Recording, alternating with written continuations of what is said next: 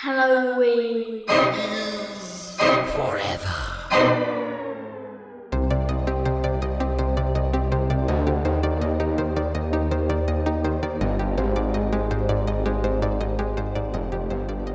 Guys, you hear that? Uh, do you hear that news story about the um, about the coven of of uh, witches who were this? You know, they were poor and they they got all their money together, bought a bunch of lottery tickets, won the Powerball. You hear about that? No, I did not. You didn't. you didn't hear about that one, Steve? No. Um, yeah, it was a real uh, real rags to witches story. Ugh. Welcome, boys and ghouls, to a fucking showdown episode of Halloween is Forever. I'm Brian. I'm Steve, current three dime champ. Hey, who that boy over there? I'm the random third guy, Louie from Hey, Haunted it's- Hangover. Hey, I Louie. just Hey, it's stumbled Louie. stumbled in here. So yeah, we, we I came in and I was you know was getting getting the uh, the the the cryptor Kel straightened up here, getting ready, putting on Van Helsing just to get me psyched up for the show. and then I just just Louie was already in here. He said, "Hey, you want to join the show?" He said, "Sure, why not?" I'm not doing anything tonight. Fortuitous Sure. situ- I took I took a break from my exercising and not drinking beer to come on here. Let's let's talk about the let's talk about some spooky shit, guys. Being lame. That's basically what I was doing. Be, be, being lame. No beer, drinking water, ex- running on the treadmill for 45 minutes and editing. That's my entire life right now. That So- sounds terrible. Um, no, welcome. Uh, we've got uh, uh, we teased it on last week's uh, mini-sode, but we've got our lovely friend and returning guest Louie from the Haunted Hangover podcast. Thanks for joining us. Of course. Thank you for having me once again. Yeah. Well, you know what? The the listeners out there, they spoke. They told us what topic they wanted to talk about, which is, of course, this uh, beautiful July showdown episode topic, which is Nickelodeon Halloween. I thought, what better person to talk about Nickelodeon Halloween? So this man knows his Nickelodeon Halloween. Uh, you've talked about it on your show. I think I've listened to you talk about it on your show before, um, and and so we thought, you know, that that would be a heck of a heck of an appropriate guest. So uh, we we very much appreciate that. But before we get into all that nonsense and start getting into the spooky ooky Halloween shits from the Nickelodeons, let's uh, let's do a couple things to the top of the show. Uh, first of all, if you don't know what the hell I'm talking about and you're brand new to the episode, sometimes this time of year, Louie, I'm sure you get the same thing. Floating around summertime, uh, Mhm. midsummer, as uh, you know, the spooky season starts to approach and the the countdown to spooky season starts to heat up. Start to get some new listeners. Start to get some folks popping in there, especially uh, a fellow podcast that has Halloween in the name. Right, you definitely get Yeah. some new listeners popping up around this time of year. So, if you're new to the podcast, first of all, shame on you, you bandwagon fan, you sons of bitches. Where you been all year long? um, but uh, also, thank you for listening. so, this is how this thing goes. We put some beautiful, uh, uh, sweet and spicy new content on the interwebs. Uh, for you every Monday in the form of one of these here podcasts. We do mini-sodes every single uh, week, and then the first Monday of the month, which is what you're listening to right this damn second, we do uh, what's called a showdown episode. We got a big old spinny wheel of topics, about a bajillion of them on there. We pull three of them off of there at random from the spinny wheel, throw them on the social medias on Twitter and Instagram. And then all y'all listeners and social media friends out there help us to pick um, which of those topics you want us to address on our showdown episode. Once we uh, know what that topic is, we each pick a, a film or, a, or in this case, uh, t- some TV episodes associated with that topic. And on this here showdown episode, we talk about them. We argue about who's uh, is the superior pick. Uh, somebody perhaps might get a hanging vertical suplex. Maybe somebody gets a steel chair upside the head. Maybe Steve, you know, on his his his uh, uh, approach towards his four peat, maybe he'll bring a, a, a bag of tacks out there, throw him on the mat, start start choke slam people on him. Who knows? But ultimately, um, someone is going to reign supreme and take home that some bitchin' championship belt for the month. Um, so that's what we're doing here. If you want to help us vote on those topics or suggest topics or actually just got a really good suggestion uh, for a mini so that i think we should do here in the coming weeks via our social media friends. If you want to suggest those types of things we often take them into consideration when we check p- pick our topics. Um, follow us on those social medias. At halloween is forever uh, pretty much all those different things instagram and twitter and facebook and uh, even the tiki talkies occasionally guys. Uh, or if you want to send us an email halloween is forever pod at gmail.com as well um, all right. So got all that nonsense out of the way. Uh, one additional thing that is super exciting. Uh, we are launching a Patreon, guys. We teased it. We asked yins what you might like to see via a Patreon. Steve is setting up a Patreon. It's live. When you're listening to this, we got a Patreon. You go to patreon.com uh, slash Halloween is forever. Two tiers, pretty simple. If you want to give us $3 a month, uh, first of all, you get a just a hearty, uh, civilized handshake, a firm one. I'll, I'll, spit in my hand and I'll give you a firm, civilized handshake. Uh, but you also get access to an ad-free episode if you hate ads, like I do. God damn it, I hate ads. I would strangle an ad. But if you don't, if you if you don't like them, you can uh, get an ad-free version there, and then also we'll throw a little bonus content on there for you now and again, some movie reviews, that sort of thing. Now, if you go five dollar tier, you give us five bucks a month a fiver a month. Um, you get access to our Discord where we're going to start doing some some live recordings. You can chime in on the Discord while we record, or do some watch alongs, some other fun stuff we have planned. And we're going to employ Steve. Tell tell him tell him this this master plan. We talked about it a little bit. I think we teased it on the episode. What we're going to do at that five dollar. This this has been something that's been teased at the end of a lot of episodes, but we're going right. to put it at the front to initiate. Mm. All it takes is one person to do this, but one person you you put that five dollars down and mm-hmm. you send Brian into the world of Fast and the Furious.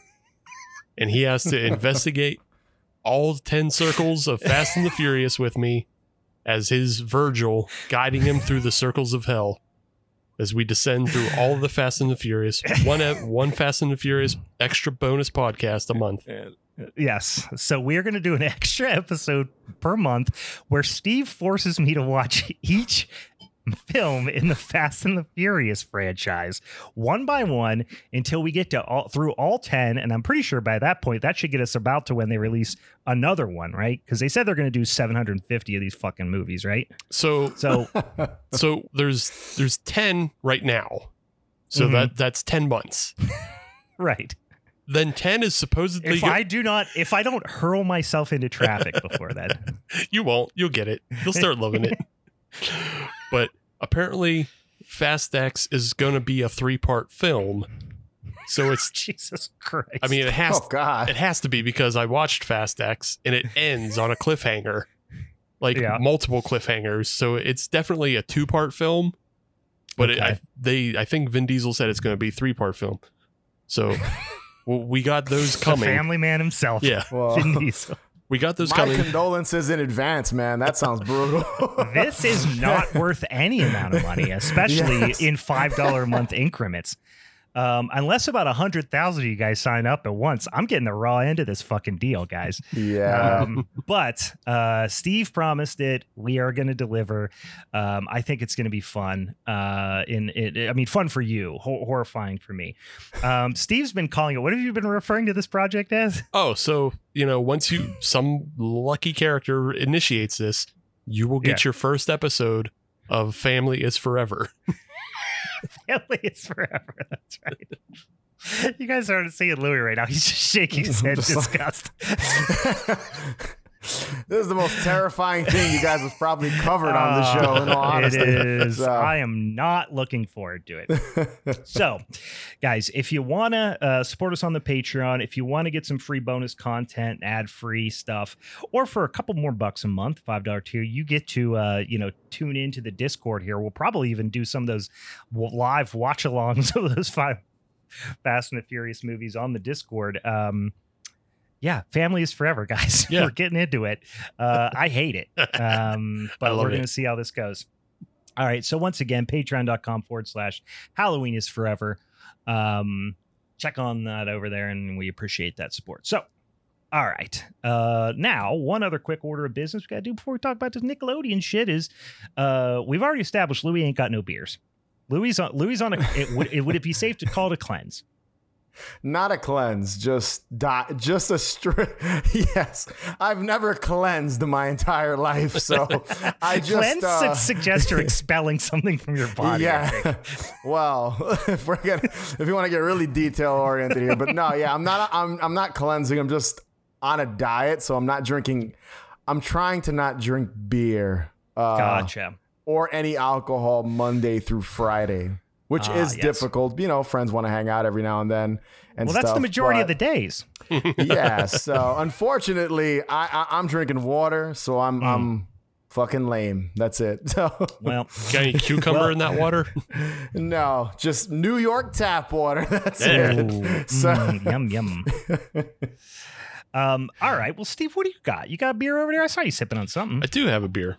Uh, what do you got? And I, I, I pulled this beer out just in time. It was an older beer, mm-hmm. and it has mm-hmm. a best by 629 date on it. So just under the right wire. Under the wire. Yeah, just yeah. under the wire. Uh, it's a Southern Tier seasonal brew, mm-hmm. and it's their Irish Cream Stout. Oh, okay. Yeah. Little Irish Cream Stout situation. You've been on a, a stout kick. I'm always Just on a stout for kick. July Fourth weekend. Yeah, I know. Steve Steve's stout guy all year round. Yeah, um, it's 84 I, degrees. I like sweating, drinking dark beers.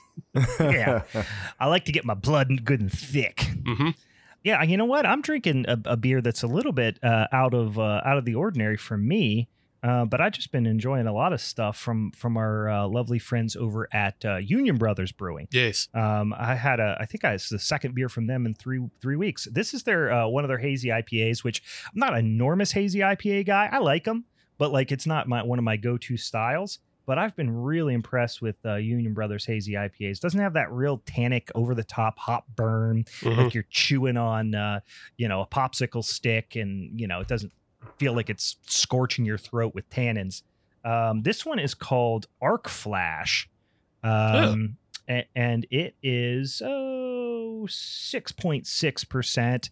Um, and doesn't really say much in terms of the uh, the hop varieties, but definitely on the uh, the the tangerine orange juicy air you know uh, uh area oh, of the yeah. cosmos. Yeah. Yeah. Oh yeah. Real, super low bitterness.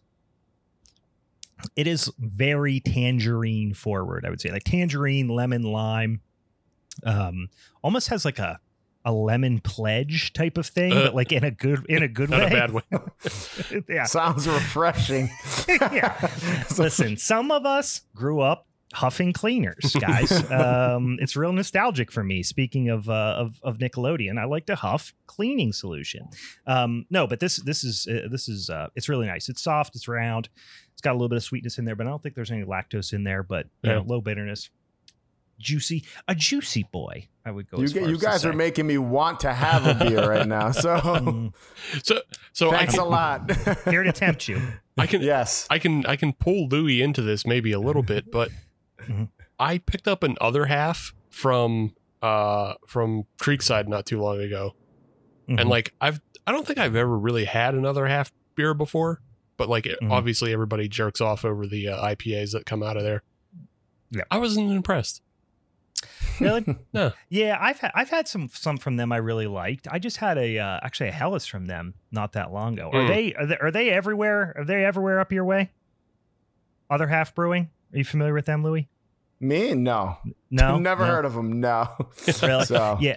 They're, yeah. they're a New York City, you know, small New York City craft brewery that like is super hyped out here and everyone like shits really? their pants about them. Yeah. well, this guy has not I have not heard of them. So, you know. Well, they're uh they're where are they from? They from are they from Brooklyn? I think. Yeah, actually? I think they're I wouldn't be. I wouldn't be surprised if they're from Brooklyn. So. I think they are from Brooklyn. Now that I think about it, it's literally, you know, all, all, I see here in New York City, a lot of Bronx brewery, which I've been to their brewery, brewery before. It's pretty cool. That, I see yeah. that everywhere. Like Bronx mm-hmm. brewery, like shit, every bar I go to. Yeah. Um, that's probably the big one that I, that mm. I see, and I, like over the last few years, even at Trader Joe's, you see their stuff. So it's mm-hmm. kind of oh, like no shit. Funny enough, my first feature film, they had a different, had two owners, right? The mm. original owner I think he quit or something. I don't know what happened. Gave us a bunch of beer for free for the movie. So Real like nice. Oh, everyone's sweet. holding everyone's holding Bronx Brewery beer in like every like, Halloween party scene. It's fucking amazing. And, I, and like I forget about that like sometimes and like I, I haven't watched my movie in a while, but last time someone watched it, they were like, "Why is everyone holding the same beer?" I'm like, "Because I literally got a bunch of cases of it for free." so All right, now you got to tell why. us what the movie, what the name of the movie is. it's called Good Day, and it's it's a movie. It's a movie. Uh, it's a movie. It's a uh, it's a drama comedy set on Halloween. Okay. Uh, it's it's available on Amazon, I believe, right now. I'm trying to get it in other places. Uh, it officially was released in 2018. I'm working on my second feature now, but it's a drama Nice. comedy set on Halloween about relationships with friends and significant others and things like that. So, and it's set, yeah, everyone's dressed up and stuff. so, Halloween. yeah. I'm set. You give me a good Long- Halloween party long scene. conversations for, uh, for long long conversations and monologues in my movie. You give me a mumblecore movie set up, uh, set in a Halloween, in, a, in a Halloween, uh, in a Halloween party. I'm there. I'm there. That's basically what it is. If you're into mumblecore, which I'm not funny enough, uh, well, I like some of it, uh, and Yeah. Halloween, yeah, it might be your cup of tea. Good day. I'm you can find I'm it on Amazon. I'm sold. I'm sold. There you it's go. going on the watch list. Um, all right. Uh, so we got the beersies out of the way. We talked about the social medias and the Patreons and all that sort of stuff. So let's get into uh, the topic at hand, which, like I said, is Nickelodeon Halloween. Um, so, as is tradition, to the victor go the spoils. Steve, working on that three time, actually go, working on four, has already achieved Four. the three peat. Guys, uh, please, please work with me here. All right. this is fucking my life up. Something. So like it, it- it's so much so that if I have to watch another like shit film, like literal film about shit, or some other type of punishment, I should I should uh, uh, warn you, Louie. You're not necessarily going to have to um, you know deal with the consequences of this, but whoever wins gets to impart a, a punishment movie on the other Okay. person, and Steve has put some wild shit on there. Uh, last time I had to watch his uh, his student film, his his student thesis film from from film school, which was which was enjoyable enough. Um, but before that, he's made us watch shit films. He's made us watch just just all manner of horrifying nonsense. And as he gets further down, you know, and stacks up these wins, he's it emboldens him to do horrible things to me uh, and to our other guests and and and and to our previous co-host Meg, uh, who she she dealt with a lot of that as well. So just keeping everybody in mind. She- just keeping that on top of your mind. she didn't survive. All right. That's why you're here today. Yeah, Meg's dead. She oh. literally died from, no, From I'm just watching kidding. A not dead. really shitty movie. She launched herself off a cliff watching it. oh no. It's funny because Louie's film is called Good Day, but the Oh, scat God, film is called Goodbye. Yeah. Oh, okay. Goodbye. Yeah, like but like biome, like gut biome. It was Yeah. it was horrifying. Um, if you're ever in the mood to just fucking vomit, uh, go check that out on Tubi. Um, but uh, Steve has like like I was saying, Steve is uh, working on the four Pete here, so he does get to choose the order in which we talk about these episodes. So, what what are you thinking, Steve? So I'm thinking as I go for the Grand Salami, Yeah. I uh, I'm gonna go first, Okay. just just to like you know not put Louie on the spot. He's our guest. Mhm. I don't gotta be mean to Mhm. him. So I'm gonna go first. I'm gonna talk Okay. about my Rocko's Modern Life double feature. yeah. Yeah. Yeah. L- I'll let Louis go second, Okay. and then Brian, you can finish us out with Pete and Pete. All right, all right, fair enough. Fair enough. All right, take take us into this. This is uh season 3 episode 3, Yes. right? season three, episode three of Rocko's Modern Life. It's their Halloween episode. You get a you get a double episode as with every regular Rocko's Modern Life episode, but the first one is called Sugar Frosted Frights. Mhm. And just in general, the overview of the show, if nobody's seen it, if you're a younger audience member, this Mhm. is proto SpongeBob.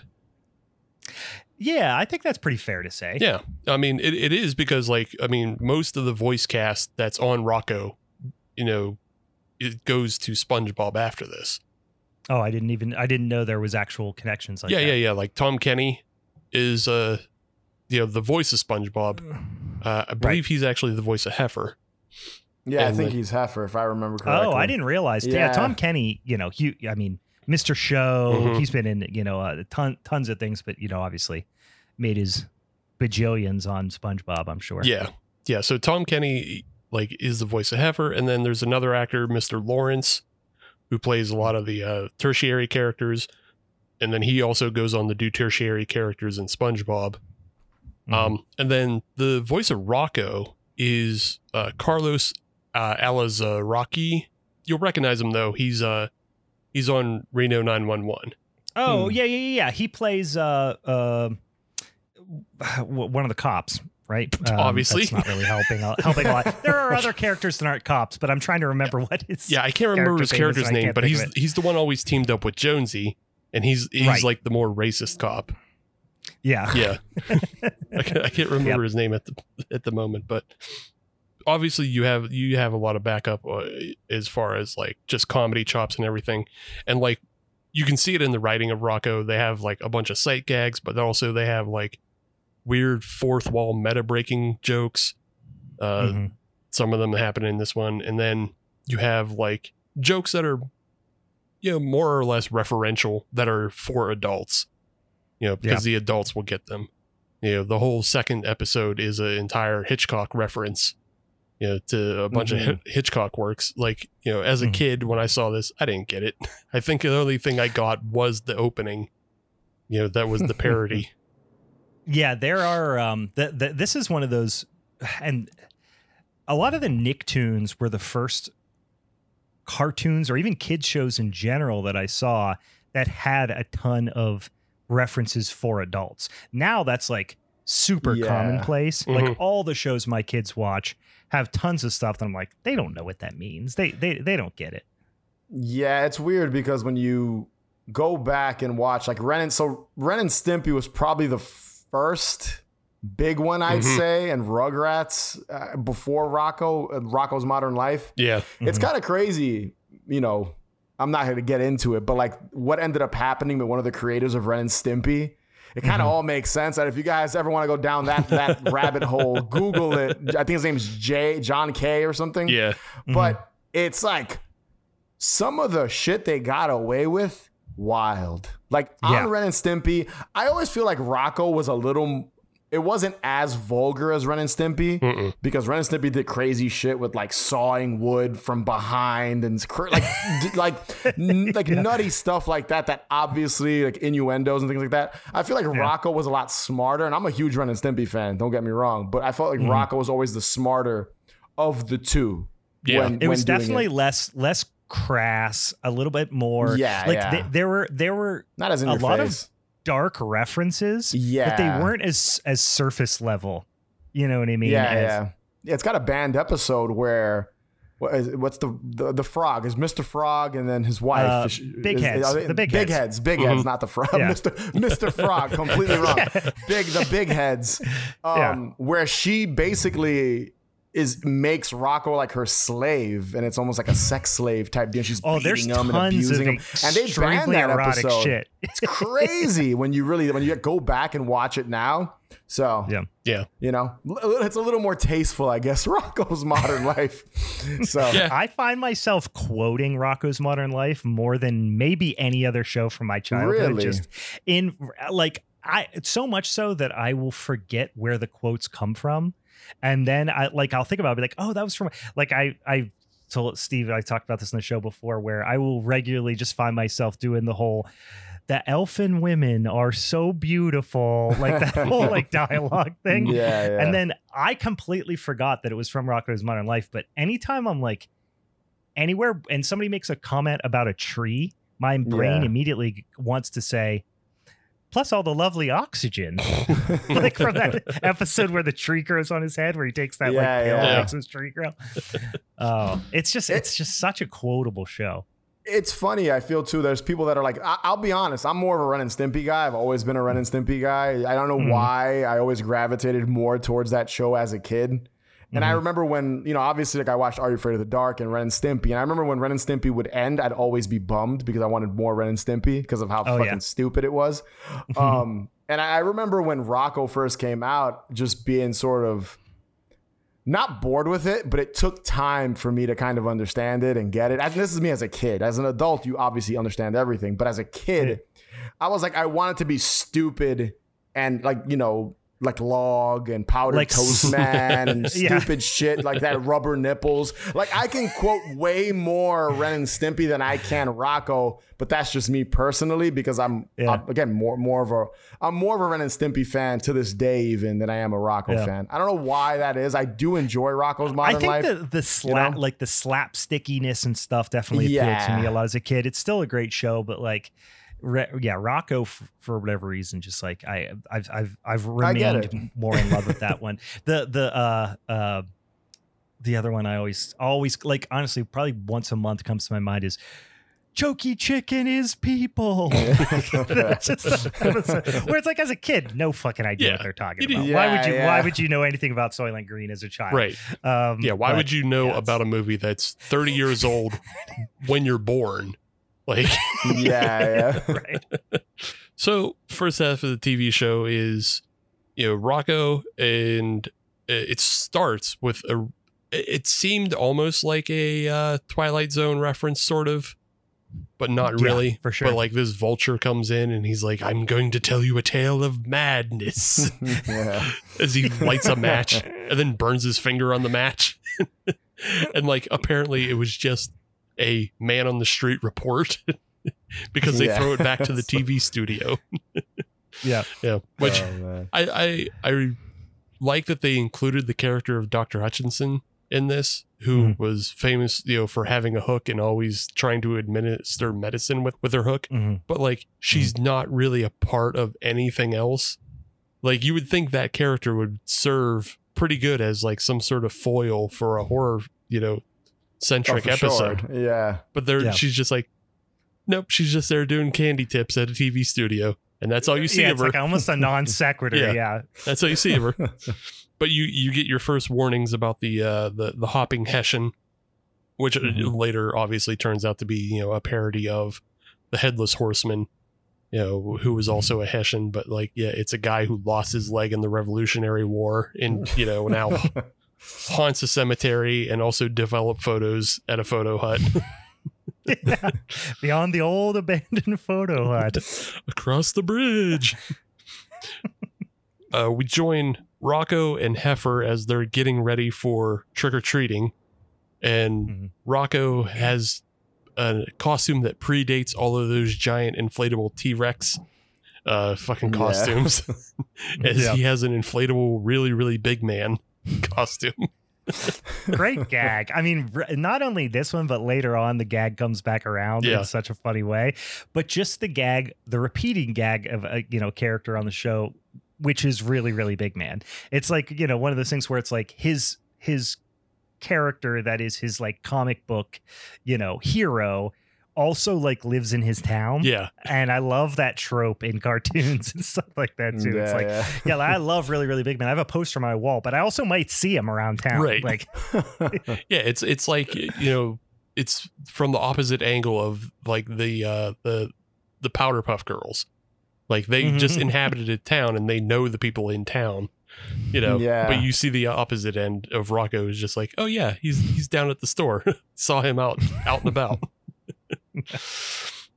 so yeah, him and Heifer are going out. They go to uh, they go to Filbert's house to collect him for Halloween uh, trick or treating, and then you get you know one of your first references that now we all get as adults, but Heifer is in the living room and he says, "They're coming to get you, Filbert." right. I mean, we all get that now, but if you're Yeah. a kid, why would you get a Night of the Living Dead reference from a you know a 1964 drive-in movie? right Right. over your head, basically, when you're eight. right. So, So uh, from there, they take they take Filbert out uh, trick or treating, and basically this just turns into Filbert fucking going on a coke binge. It's exactly a coke binge. We we, we gotta mention his the story he tells about why he's scared of uh of uh halloween which is essentially the same story of the the remake of uh or, or maybe not the remake but the um uh the the uh, Tim Burton version of Charlie and the Chocolate Factory. it that's Charlie's you know, uh, not Charlie Bucket. That's uh, that's Willy Wonka's origin story. Yeah, is I'm obsessed with candy now because my parents wouldn't let me have it. Right now, this this is his crazy aunt told him the the the, the hopping hessian is going to come kill him if he eats candy. Yeah, so he is terrified of Halloween and has avoided it his whole life. And she lives in a. I love the added little bonus of she was raised in an aquarium and she just grew into it. Right. And she's just this giant old lady with like, you know, uh in a Harry you know, Houdini box. vein. yeah, but it's a, filled with water. Yeah. yeah, she's in a Harry Houdini escape project.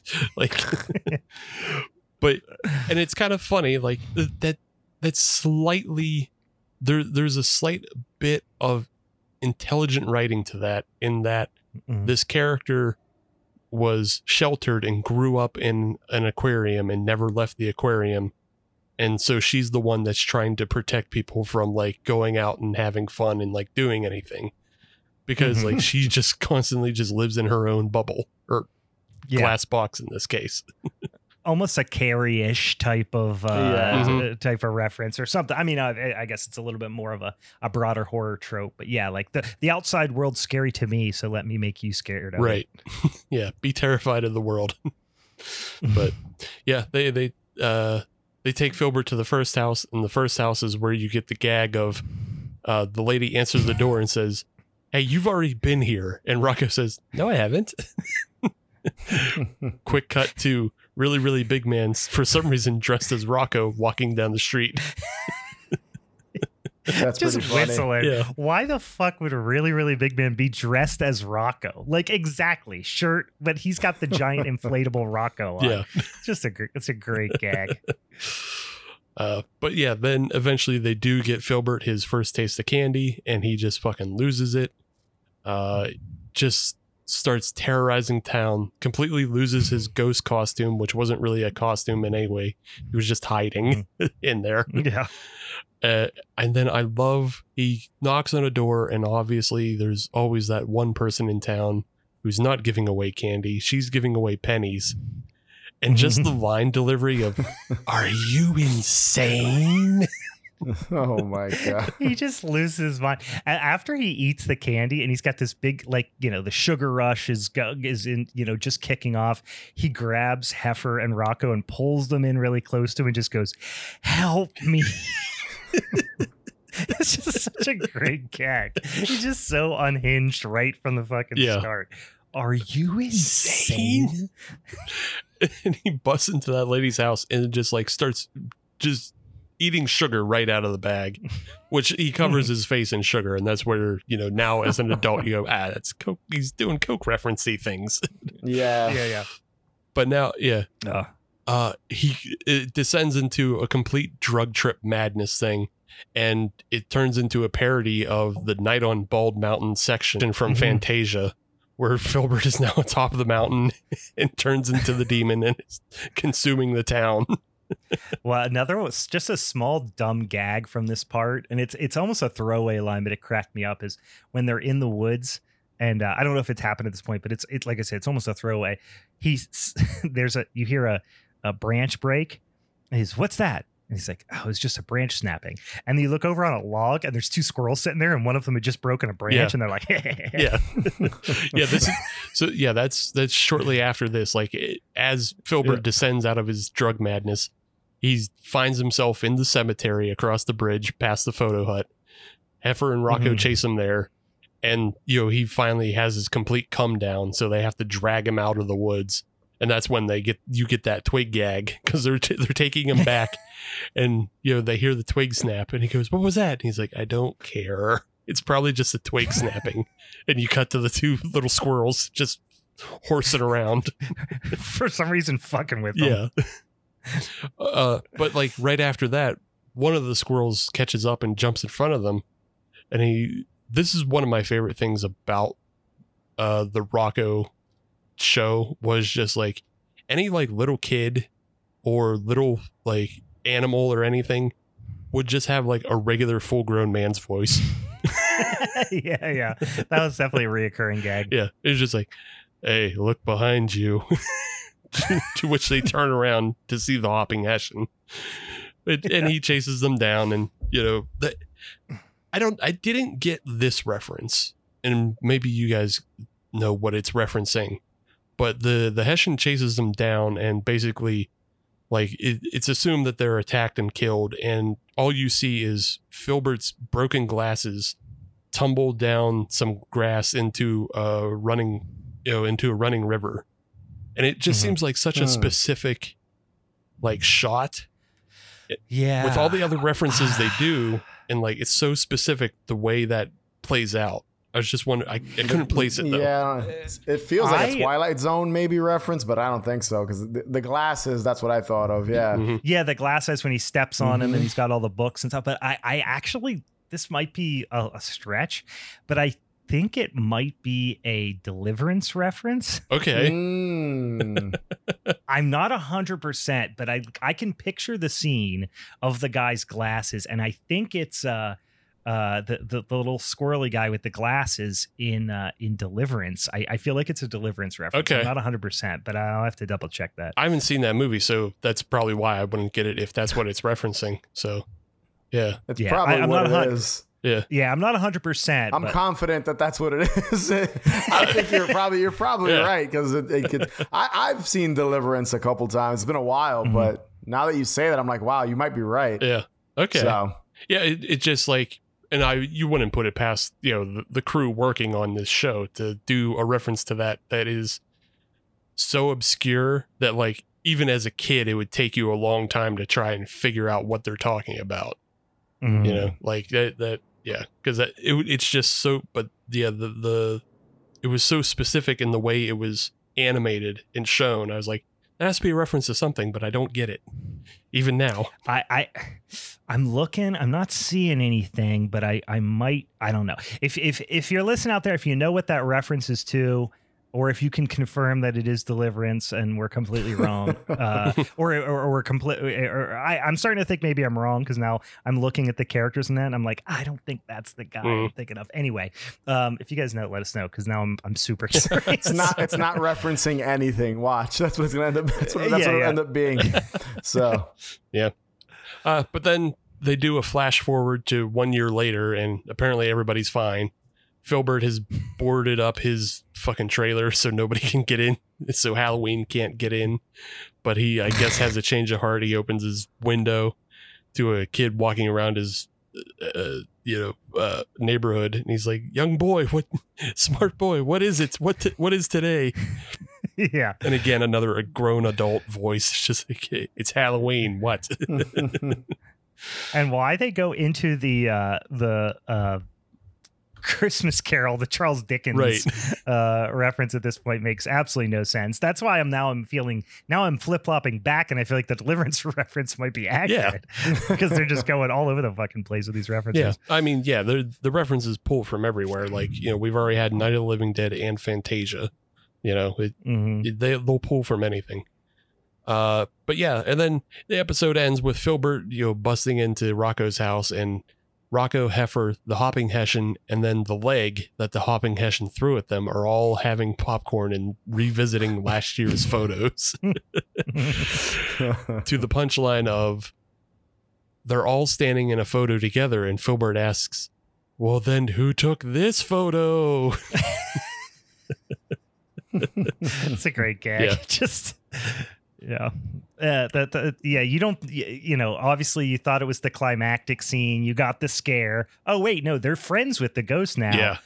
But who's the real ghost? Yeah. it's funny that this episode ends that way because mine has a similar ending. Maybe not Mm. as sort of. They're kind of in the same lane. Yeah. I guess. When you think about like the, the the people who you know this was in the 90s obviously like think about the people who wrote these episodes for television in the early to mid 90s they grew up on the twilight zone Oh, for mm-hmm. sure. you know so all of these things feel like they have a a, a, a deep twilight zone vibe to them Yeah. Yeah, I mean, Well, that's I think how it always is. Yeah, it's like that's the that Twilight Zone's basically like the king of anthology television. So at any time you're doing kind of a self like a contained story, I feel like that's what all these like Treehouse of Horrors does. That that's basically mhm. what it is. It's almost like Tales. It's almost like the Twilight Zone and Tales from the Crypt. Yeah. you know what I mean. W When it comes to just the way the segments are and just references and things like that. Even though they reference other horror movies as well. So yeah, and then goes without saying. yeah, then even Futurama just made it completely obvious and said you're going to go through the spooky door.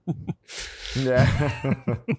But uh, so the second uh, the second half of this episode is uh, Ed is Dead, a thriller, and it's just straight up Hitchcock ripoff after Hitchcock ripoff. It it it mainly takes Rear Window, uh, but you get pieces here and there of other things. Like the intro is very much from the Alfred Hitchcock Presents show Yeah. which is like that's the only reference I would have gotten as a kid because I definitely watched that uh, either on Nick at Night. I think it was on Nick at Night. Um, that original Hitchcock show. Yeah, I think it was. yeah, I think it was. I feel like it was, yeah. Because I because Alfred Hitchcock Presents is the one where they have like his silhouette Right. and it like with he his, goes with into a his theme silhouette. song, and then he walks into it and Mhm. he, he introduces the segment yeah, or whatever Yeah. the story is. Yeah, so Yeah, that was definitely on. a That, Nick that's Night. still on everywhere now. so Mm. you can find it on like Me TV and stuff like that. So yeah. Me TV. Shout out Me TV first of all. for Dude, playing love me Al- some Al- Me Alfred Hitchcock presents Fucking love some Me TV, guys. Sven Svengoolie's over. Yeah, there you go. Yeah. But yeah, so they completely ape that opening, except for instead of you know it being Alfred Hitchcock's tummy, it's Heifer's ass, and, Yeah. and he's he's wolfing something down. Uh, Mm. but you know when he turns to realize he's on camera he swallows too quickly and he just like is starts talking like hitchcock because he's choking at the same time it reminds me of that I think he should leave bit. Like yeah it's like salute. it's like I just saw that episode, and my wife was she. She thinks it's the stupidest show ever to exist. Oh, yeah But Yeah. that one segment got her when he's choking. He doesn't want to embarrass himself in front of the guy. So, so he silly. like, keeps making the faces like this guy's crazy. We've always yeah, yeah. So, So fucking stupid. I- oh God. i i just because i do kind of love that show like i came to the conclusion that if you look at that show from the lens that every other adult in that show is an adult who got bigged from a fortune teller machine and is like a child trying to be an adult. yeah. Just look oh, at Oh, it from that's that basically the what best it thing is. about it. Yeah. Yeah. Just leaning into shit that no adult should lean into. Yeah. That's Oh, a show I quote way too much. I I I just recently hosted a very large event uh, of it was a goat race. And uh, it's yeah. Long story short, I work for a brewery that we do a giant event that uh, uh, uh, we race goats, um, and it's fun. It's a big beer festival, and you know German oompa music, and everybody people race goats. And the amount of times I quoted the uh, the little buff boy pageant. oh God. Oh, Did you see that Yeah. one? Yeah. I can't, the I mean, I was hammered up there in front of like four thousand people, and I was going, "What a crop!" I just kept Oh saying. my God. That's Me and, amazing. my, me and my co-host, we were hammered. Just so we were like, "Look, look at this little brick shit house."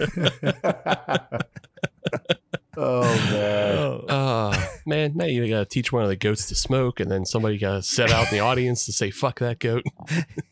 Fuck that. goat. But oh, Oh, man. man. Uh, but yes, anyway, back to Ed is Dead. I- basically, it just plays out like Rear Window. There's nothing terribly like uh, divergent to it. You know, uh, Mm.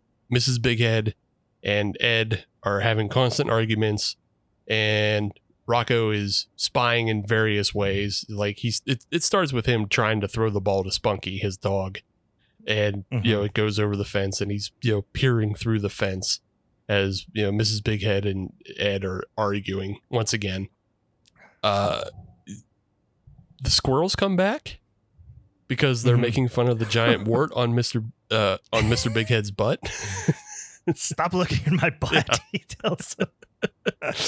The big heads are the most like Filbert is such a great character. Heifer, I mean, everyone's uh, so many good characters. The big heads are the most unhinged part of this show. Yeah. Yeah, for sure. Like it's fucking chaos when the episodes that are that that center around the big head couple are chaotic. Yeah. I mean, they they were I don't know if they were based off uh Alan Peg Bundy in any way, but it feels like It's almost like this just vague honeymooners ish type Yeah. of thing. But then but then they talk almost like they're like very prim and proper, but like he almost seems like uh what's the name of the guy who from from Caddyshack? He almost seems like uh um the freaking judge from yeah, I know what you- I can't remember this character's name, but yeah. like the way he talks and he's like, oh, he goes up and he goes down, Yeah. and he just does Yeah, this yeah, like yeah. insane, well, we're almost waiting. Jiminy Glick. yeah, exactly. It's almost Jiminy Glick like. Yeah, yeah, yeah, yeah. I get where you're going. Go, get you're Yeah. going with those. Those characters, like Yeah. I said, there's that episode that's banned that I always remember, and it was based around her. So Right. there you go. And even the end of this episode, we get some like weird kind of mixing the sex with the violence Yeah, no, kind I- of thing at the my end. note here. is my note is the episode ends with rough choke sex for the big heads. yeah, it really is. That's exactly what happens. I wrote last point weird frog sex. Yeah. oh God. Which like it like that whole prim and proper like way of speaking is like the way they behave like outside of the home. You know. But Right. like because Rocko is their neighbor, like he gets to hear all the time of like just how insane just constant screaming and carrying on is going on over there. So like Mhm. Yeah, aren't they always like nasty to each other? Like Yeah. you're fat, you're ugly. Like that's basically Oh, kind yeah. of their thing. Yeah, right. Yeah. So yeah, that's that's why I was saying like it's kind of like married with children but turned up to 11. yeah. Like uh Brian made reference of the honeymooners, which is kind of the same thing. Like yeah, they would dig on each other.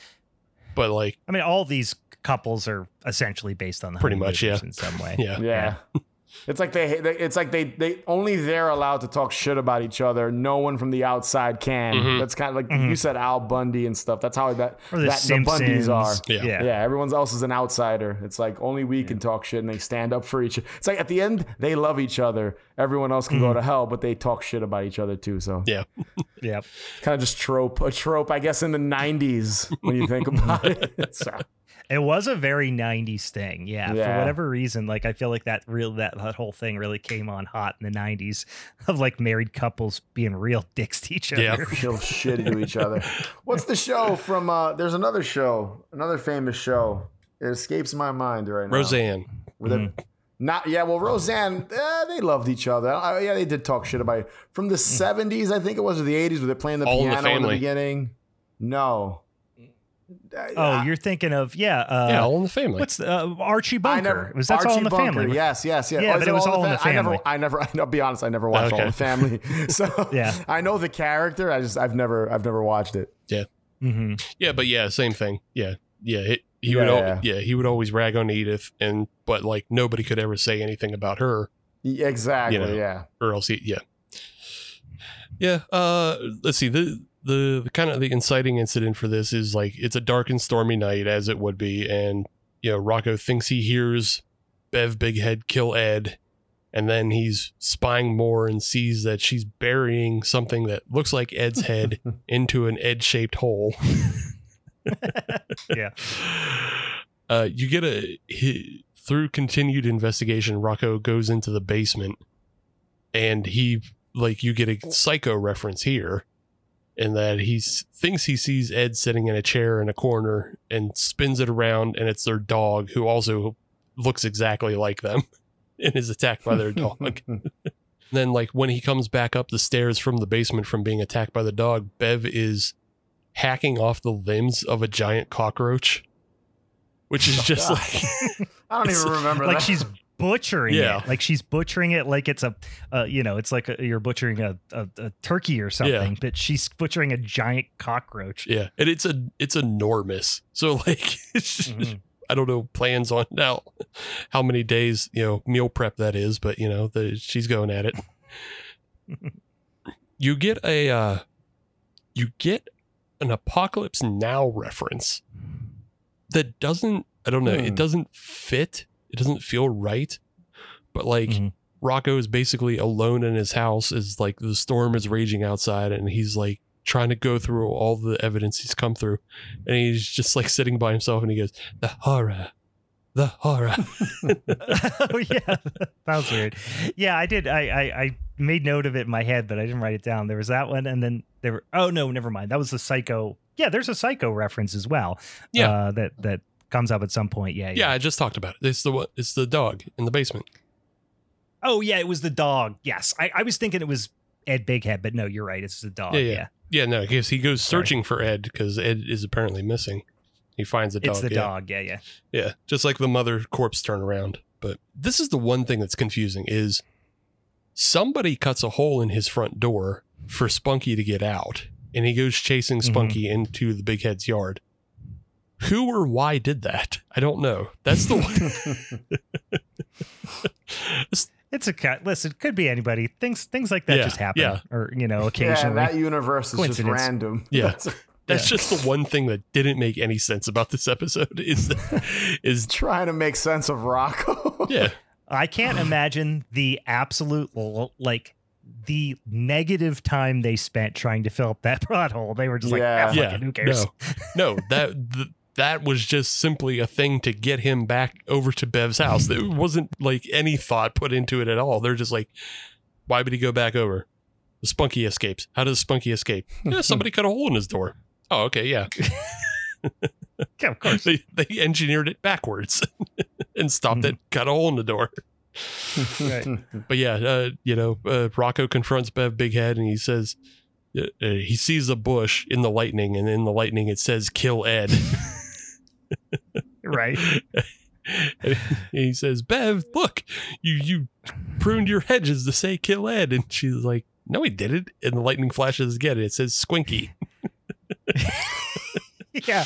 And then it says kill Roy. Yeah. which is just a, another weird reference.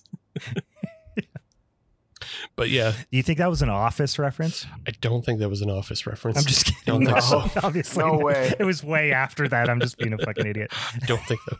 I don't think this show predicted The Office, Brian, All right, fine. fucking I'm gonna ruin all my fun. because then you're then you're saying that it somehow predicted not only would the UK version exist, but then the American version exists too, and that Jim and Pam would fall in love. Now I want to write uh, horror office fan fiction. hell yeah, Um, sorry, That would be separate amazing. Topic. Separate topic. TM, TM, TM, guys. don't get into don't get into my Office of Horrors fanfic. Don't fuck, don't fuck with this million dollar idea. Uh, also, Bev goes on to explain that there's an edge shaped hole because she has an edge shaped shovel. That was a gift. Right. The Right. head that she threw in was a meatloaf head that she was sculpting for art class. Yeah. Right. And Out of meatloaf. yeah, and then you know, as the storm whips up and is begin beginning to tear houses out of the ground. Yeah, like it turns into a, it's a fucking tornado. Yeah, it's a complete catastrophe. Uh, it's just all of a sudden the sun comes up and a taxi arrives and Ned's in the taxi and everything's okay. He just went away to go get a word off his butt. yeah, that's the whole thing. That's the whole thing. And then, you know, choke sex after. Oh god. then they end up with having a discussion about yeah like you, you get the the uh the almost the exact same scenario playing out of ed like i'm gonna get you and she's like oh you animal Yeah. and he's like i'm not gonna let you go till i'm done it's like pretty over the top language they're kind of using and and then they just start making Mhm. out and it's just it's pretty it's, it's suggesting a lot It suggests a lot. about the, the the love life of the big But head. also just where his where his hands are are definitely around her throat, like in the silhouette. Yeah. Like it's a lot. It's a Rough lot. sex, it's a lot like to you guys digest. said. Yeah. It's a lot to digest for cartoon characters on Nickelodeon. But that's how it goes, guys. That's how that's it how it goes. That's how Rocko goes. You got, you know, Mhm. again, you get a bunch of you, you get comedy from all angles. You get the funny, Mhm. goofy fucking visuals that like all kids are, you know, all dumb kids are attracted to. Like, hey, funny cartoons, funny shapes, all that shit rules. Mhm. you get you get you know references to stuff that you wouldn't get until 20 years later. you go, Mhm. oh yeah, that's like an adult movie. Why? and then I'll be honest, I think I would have liked this better if it was flipped around and they kept the sugar frosted frights till the second one because I like that episode so much more. Mhm. That's the Halloween episode, technically. The other one's just Right. kind of, you know, spooky, Spooky theme. There's, a, there's, a, there's like a Ren and Stimpy episode that's the same way, where like the first half is like they're in a haunted house, and the second half there's like not. It's like a knockoff kind of like horror referencey type deal. It's funny that they both kind of have an episode like that for Halloween, I guess. It's almost like they write one Halloween episode and then they go, well, what could we put beside it that like will kind of make sense as Yeah. a second episode Ru- that's a little Rugrats, scary? Rugrats did it too. They have an episode that's Mm. awesome, an awesome Halloween episode, and then the second part is kind of like meh. yeah. You know what I mean? Well, I mean, and we'll we'll get into it shortly because Doug's Halloween adventure is just one singular episode, but all Mhm. of Mhm. all of Doug's other episodes were double episodes as well, of like Yeah. you know fifteen and fifteen. So like, it, I feel like a lot of these shows were like that. Most Mhm. of the Nicktoons from from back then were like two segments within one episode. yeah. So No. yeah, so it's interesting to think like, did they write, did they write these episodes with uh with it in mind that they're going to do a Halloween episode and then we should also write another scary piece or did they just have like a whole list planned out and they wrote a bunch of scripts and then matched them up later and said, Mhm. well, okay, this will Hmm. go with the Halloween one as well. Because, like you were saying about Yeah, the Ren be. and Stimpy one, the the second half on the Ren and Stimpy one doesn't make any sense at all. It's just Yeah, just I f- exists. I forget what. I don't even remember what the second one is. I just remember the first one. They're in a haunted house, Mhm. and uh, I'm, Well, that I'm was the pretty sh- ghost that wants to die and the ghost that yeah, where he wears like the like commits tribal suicide and mask, stuff. and, he has a chainsaw in that one scene. Yeah. So Yeah. yeah, yeah, that's a great episode too. I almost That's a picked- dark that's I a dark ass picked- episode yeah, too. I almost picked that, but the second part kind of throws it off for me. I feel the same way about the Rugrats episode, where it's like the 1st Mm-hmm. episode is awesome. The first segment, I mean, is awesome. The second part is just kind of like, meh, whatever. Mhm. You know? Yeah. So it's because they're not technically, they're not Halloween specials. They're just kind of like Halloween themed in one half. And then the second half is just kind of the runtime to extend it to Right. whatever, 23 minutes. You know what I mean? yeah. So Yeah. I get why they put the the sugar frosted frights first, obviously, because it did, uh, if I'm not mistaken. Uh, well, no, no, no. Yours came out, Louie, on Halloween. This was December 29th. so mine right was up, you know, the mine's- 30th. It was the day before. Oh, was it? I yeah, wrote yeah, down it was October 30th. Yeah, I think I'm pretty sure it was. Unless, Yeah, unless, this was Unless we have so- different notes. we found information from different places. Uh, It's a, mine a said whole the lot more likely that I wrote it down wrong. Oh, okay, all right. um, but yeah, this one did, you know, obviously premiered right right up against Halloween. Yeah. But um, yeah. Yep. So it's good. Listen, it's a great show. Uh, it's just only half Halloween, is what I'm saying, Steve. So, That's kind of my that's my argument. It's half Halloween. It's half it's half Halloween, but it's full horror, so it still keeps. there you go. I suppose so. I suppose so. Um, no, it's a good one. It's a good one. I like it a lot. All right, uh, Louie, you gonna jump Yes. in? Jump in to give give us some Doug action. So my, my my breakdown of this episode is nowhere near as as uh, as in depth as yours. So uh, so I, I'll kind of be bouncing around basically. But yeah, the the release date I have is October thirtieth, nineteen ninety three.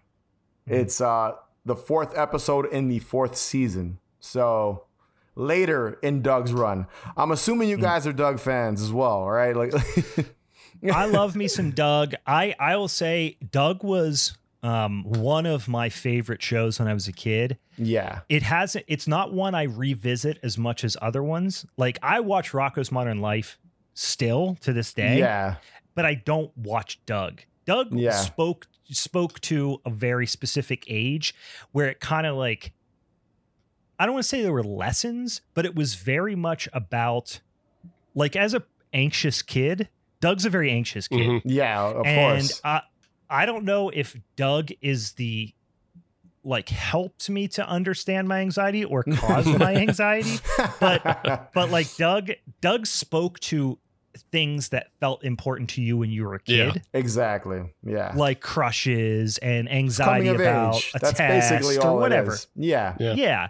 Whereas like obviously doesn't resonate as much as a as a you know 37 year old man. Um, but you know, Rocko, I could just watch and be like, Filbert's funny. You know what I mean? Yeah. Different Yeah. types of shows. It's weird that they were all, you know, they all existed at the same time. When you look at like Ren and Stimpy, Rocko, Rugrats, and Doug, which Mhm. to my knowledge were like the first four big Nicktoons in that period, Mhm. you know, he was kind of the odd man out. Rugrats was, and I'm a big Rugrats fan. At least the 1st mm-hmm. like five or six seasons are amazing to me.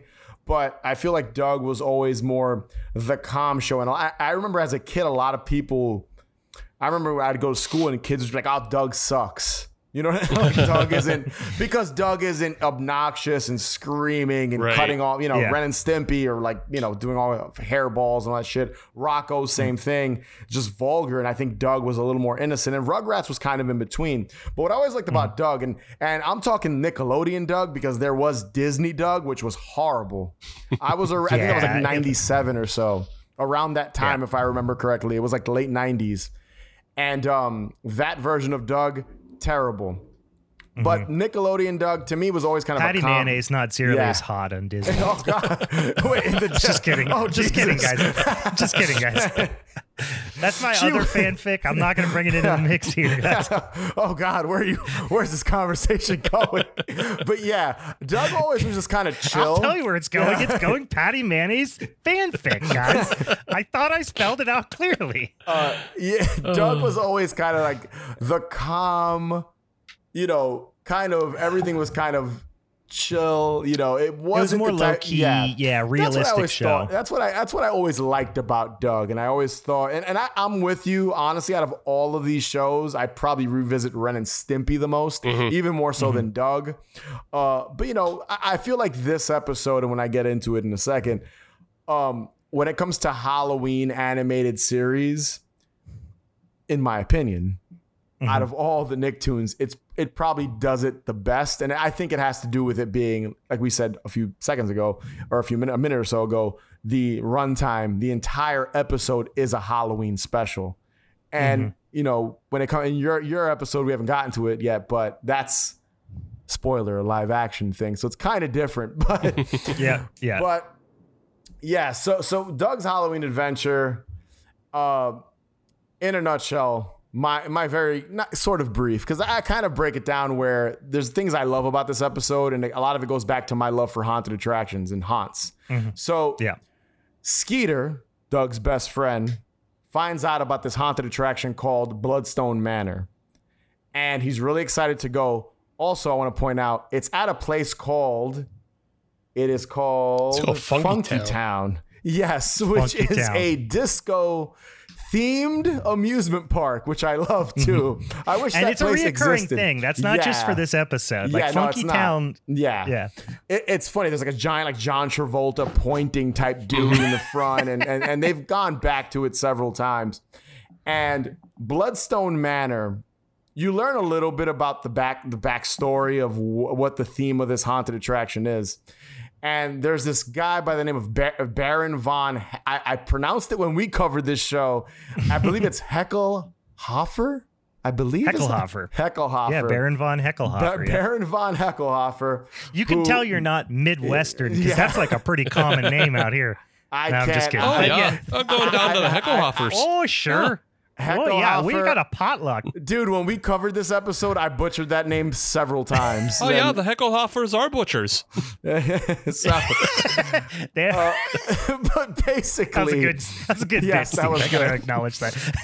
but basically, he built this manor for a bride on their wedding night or something like that, and she Hmm. died because she fell down this, I guess, shaft or something. He didn't Well, put no, it in he a floor. forgot to put in a floor. He forgot to put in a floor, right? Something like that. And that because that plays into the actual haunted attraction as well. And ever since then, the place has been cursed. Now, what I like about this is it, always made me laugh because is this a real haunted manor or is it a haunted attraction? Because is it the story that goes with the haunted attraction or is it just like the haunted house in town that they just so happen to have turned into an attraction? Here's what I think. Yeah. And and, and I think Louie, you'll appreciate this. Is in my the the backstory I'm creating in my brain is Funky Town is like a pretty big amusement park. Yeah. I mean, it's got its own buses that come and pick you up, you know, and take you almost like a Universal Studios or a Disney situation. Exactly. So if you remember around this time, this this movie or this came out in '93. The early '90s, and I think we even talked about this when I was on your show. Is the Elvira pitched everything back then? Everything, yeah. And all those Elvira like commercials, like mug root beer, and like yeah. pretty much every single Halloween sweepstakes at the time, you won a all Trip to expense based trip to Universal. Universal Studios Halloween to Horror visit Nights. Yeah. Halloween and Yeah. the Psycho Mansion. You got Yeah, to party yeah. with Elvira at the Psycho House and all that stuff. So I think this was their equivalent of the Psycho Mansion. Yeah. It was up on the hill. It was in the background, you know, so it kind of like was a similar setting. I, I think the story goes, if I remember correctly, I think it was like the house was abandoned, I think. I think And they built the amusement park around it, something Yeah. like that. I, I I, thought I took it as Skeeter was playing into the marketing of the whole thing That's what I it was thought. real. that's yeah. what I thought. it and can be both. of which, it can an be both. yeah. It can, it can And be s- both. Yeah. Speaking of which, there's an awesome commercial for Bloodstone Manor that pops up, you know, on the TV in in Doug's in Doug's house. You know, and, and mm-hmm. that's probably one of my favorite things about it is that they actually wrote a commercial for the, like a fake commercial for this episode for Bloodstone Manor. So that's amazing. Uh, but yeah, so Skeeter really wants to go. Doug, he's a scaredy cat. Doug is all that's always been Doug's thing. He's, you know, timid guy, scaredy cat. And Soft he- boy. yeah, he's ve- Doug's the very much a soft soft boy. boy. very much a soft Yeah, soft Doug boy. is the OG soft boy. if you know, if anybody who's into that, like that aesthetic, if that you ev- you owe everything to Doug. yes, big time He is the boy originator of soft boy culture. with, with his khaki shorts, uh, With his khaki shorts, his fucking green sweater vest. Yeah, green sweater vest V-neck thing. Uh, but yeah, so Doug tries to, I, I guess he tries to persuade Skeeter, like, let's go trick or treating, but they're obviously too old for, for trick or treating. But he's like, oh, let's do that anyway because he really doesn't want to go to this haunted attraction. And mm-hmm. there's a little side side story because he's dressed as he's dressed up as Grace Canyon, who's his idol, basically an Indiana mm-hmm. Jones parody. That's what Grace mm-hmm. Canyon is. And he there's several kind of you know his imagination just daydreaming of what could happen. There's one that he's really brave and then there's one that he fails and all the ghosts. i think there's one that he scares all the ghosts that they leave the house and there's one where it all goes wrong for grace canyon or doug as grace canyon. Um, what ends up happening is patty mayonnaise which you mentioned is going to funky town or, or she's heading somewhere to a halloween party She's I think. going. She's A going to a. Halloween party Yeah, with her dad. Yeah. yeah This- yeah and her, This is this and is on their way this is Mhm. where I I don't get what Doug was up to. Because so Doug and Skeeter are trick or treating, and then they get Mhm. they get harassed by Roger, and then like Doug loses his hat because they don't want they don't get on the shuttle to Yeah. Funky Town, and Patty pulls up in the van with her dad, and she's like, "I'm Mhm. going to a costume party at such and such." yeah That's the worst. How dare you? How dare care. you? That is a terrible. her dad's Patty kind of Mayonnaise. an asshole too, kind of like talking shit to Doug and stuff Yeah. about the like about Bloodstone Manor. Yeah, Um, yeah, he's he's like yeah. trying to frighten him even more. But like, if Doug's goal is to not go to Bloodstone Manor, then why doesn't Mhm. he go to the costume party with Patty? And also, like, when they go to Bloodstone Manor, Patty doesn't go with them, so he's not being brave in front of her. So just I hang out with the girl you like. I blame Skeeter. I think he just I think his best friend wanted to go, so he's like, fuck. Like, you know, Patty's kind of giving him some point. Like, I guess she inspires him to, to, to be a little brave. Yeah, I guess but- I guess Doug's Yeah, still that's- following that's a bro reoccur- code. Yeah. yeah. For- Basically, yes, bro- that's that's what's happening. He's also, let's be clear, he's not invited to the party Patty's going to. So he would have Yeah. to full on invite himself. and he'd have to be like, "I'm yeah, I'm So- co- we're coming with you." Yeah. They're like, "We can give you a ride to Funky Town," and he would have to be like, "No, no, we're coming to where you're going." Yeah, you know, just ask. yeah, Uh, but but and you mentioned Roger, the bully. Uh, Roger Klotz. yeah, he he basically you know shitty kids. They want to TP houses and trees and shit like that. Doug Mm-hmm. doesn't want to do any of that. Uh, and that's another thing. Calls him a chicken, and Roger's just being. That's always Roger. Roger's an asshole in every Mm-hmm. episode of Doug. Um, so they end up at Funky Town. They end up at Bloodstone Manor. Funny enough, it's the three of them. It's Skeeter, Doug, and Roger. And there's like a whole thing where they're the last in line to get in, and the park's about to close. And they finally get in, and there's a, and this is probably another thing I love about the episode. There's this thing called the the threshold of is it death? Yeah. The threshold of death. And once you pass it, that's it. That's ba- you've made it into the blood into Bloodstone Manor. And they mm-hmm. go in, and the threshold of death is a pit, a spiked pit. I guess referencing the bride that fell because he didn't finish the floor.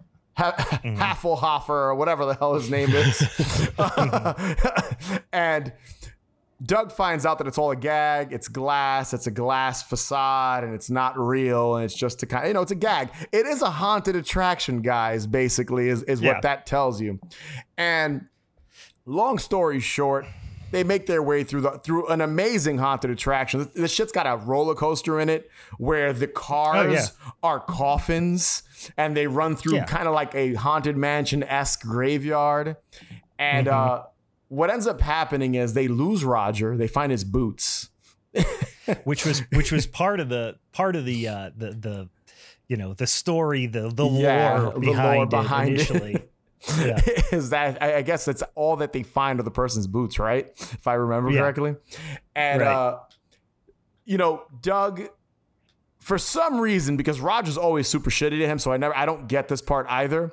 But Doug wants to find Roger because he feels he can't leave him behind, you know, inside of the inside of the house. They believe all the all the urban legends and stuff like that about about the mansion. What ends up happening is they stumble acro- they stumble into basically the the background behind the scenes area where they find all the props and stuff like that. And throughout the Right. actual haunt, the actual the ghost itself, Hasselhofer, he's purple, green face, kind of Zorro red type eyes. mask with the creepy red eyes on it. He uh, uh, pops up and ends up showing them that Roger is pranking them now and pretending that the Mm-hmm. ghost got him and all this shit, and he's outside. I think he wants to TP them. That that's kind Yeah. of what I got from it. it's really Yeah. odd. Yeah, Roger, real fucking dirtbag. Yeah, piece of shit, Real shitty kid, dirtbag. king of king of Piece shitty of kids, king of shitty Yeah. kids. Um, like not only will he be a dick and like you know uh uh pick on them and try to like belittle them in front of people but then after you help him he'll still fuck with you yeah, he's that big of a piece of shit They never. and and the whole thing is, yeah, the whole thing is because Doug didn't want to TP houses and Right. shit. So yeah, they never. know? They never show it. Yeah, my- but Roger absolutely smokes Kools. for sure, oh yeah for sure, hell yeah he he smokes those uh those little ones that you like pop the little crystal in it yeah. Oh god, Uh, but we I was watching this with my with my youngest daughter who's who's uh 7 uh, just turned seven.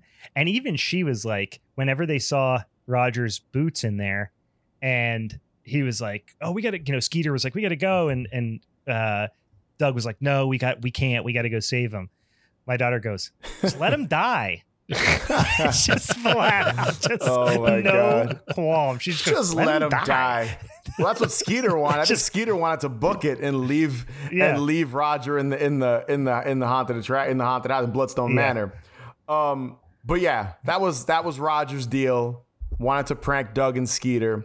So what ends up happening is he- Heckelhofer teams Mm-hmm. up with Doug and Skeeter, and they come up with this plan to scare Roger and his goons by Mm-hmm. basically turning into giant floating creepy heads. and, and Apparently, there is unbelievable like special uh, effects. like hell, like Yeah. yeah. What do they call like a uh, like It's a Tupac hologram. Hologram, I'm guessing, yeah. situation? Yeah. I didn't overthink I- any of this when I watched it.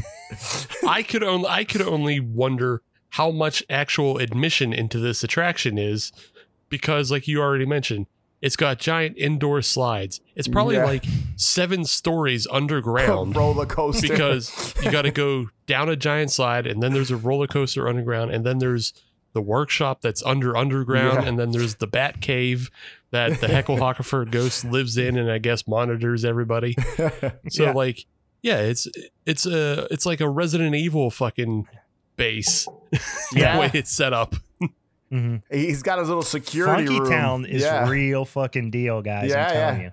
It's got more Funky- money than Walt Disney, basically. I guess than, than, Yeah. than Disneyland.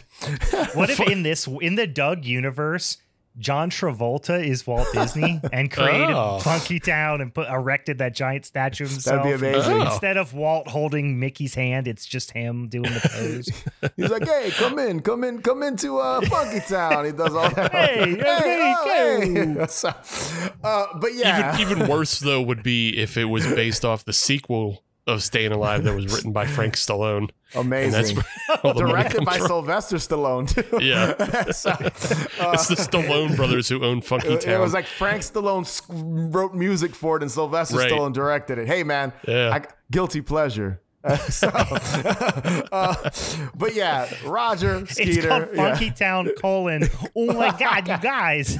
Oh God, Whatever town Oh, Doug lives no. in, it's a company town for Funky Town. Everybody has Bluffs- to work there, and ever they have company oh script.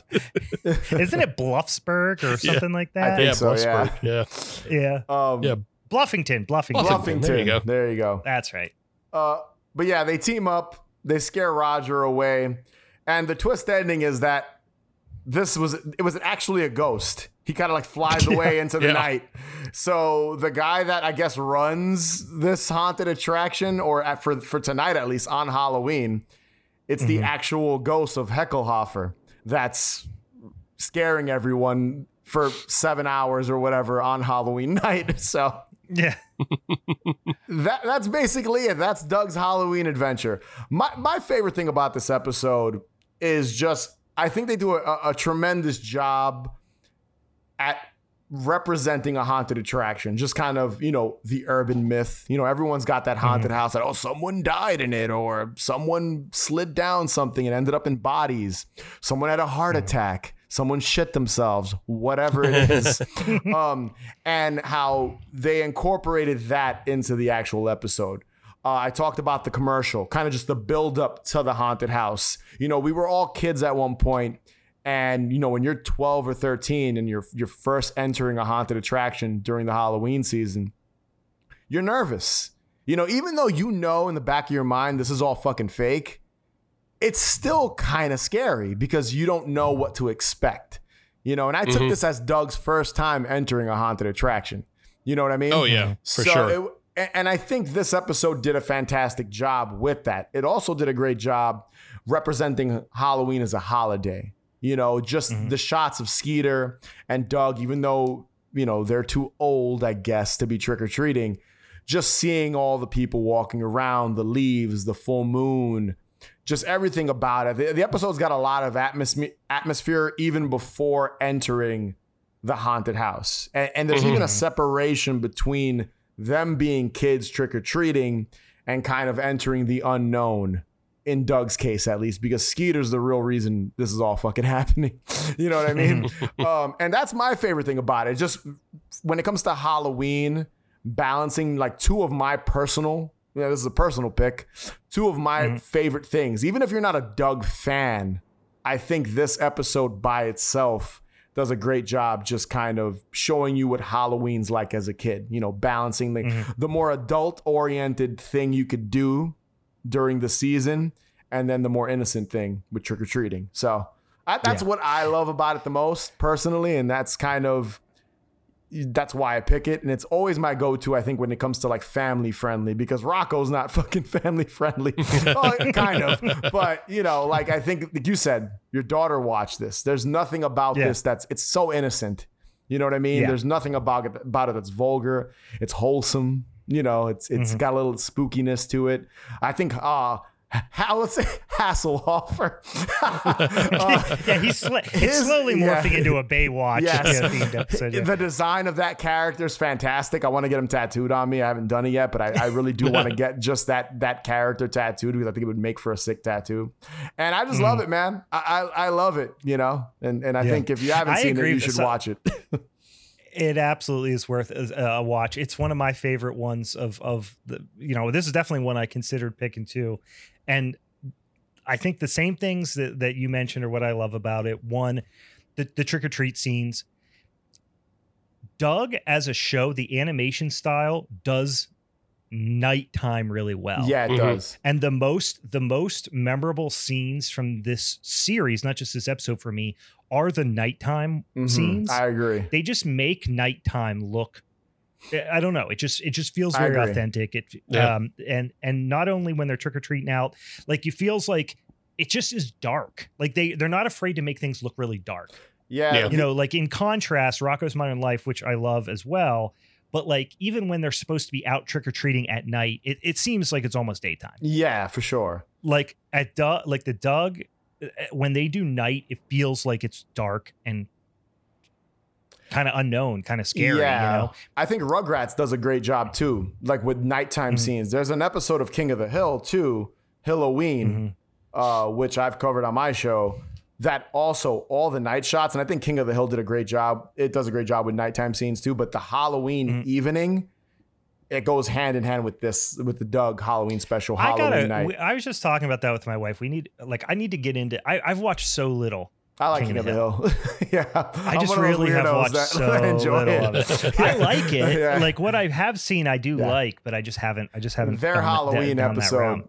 Fantastic as well. I feel like I was a Simpsons two- kid. I am too, though. I, I love feel like- Simpsons too. So Yeah. So- For whatever reason, I feel like I was one or the other for when I was a kid. But Yeah. anyway, yeah. yeah. So the, the the night scenes of the amusement park are one of my favorite things. It just reminded me of like we have here in Pittsburgh. We have Kennywood, uh, which is a, you know an old historic amusement park, and you know we we have season tickets. We go to Kennywood all the time and stuff, and it just reminded me of being at you know nighttime at Kennywood Mhm. um and and it's almost like there's i don't know if it was intentional or if it was just you know symptomatic of you know them not wanting to animate a lot of a lot of characters but it Mhm. just feels like the park as, as um, with the exception of when they're in the line there's hardly anyone else in the park and so it Yeah. feels very dreamlike for that reason Yeah, I think it's Like- also just to show that everybody wanted to get on that fucking ride.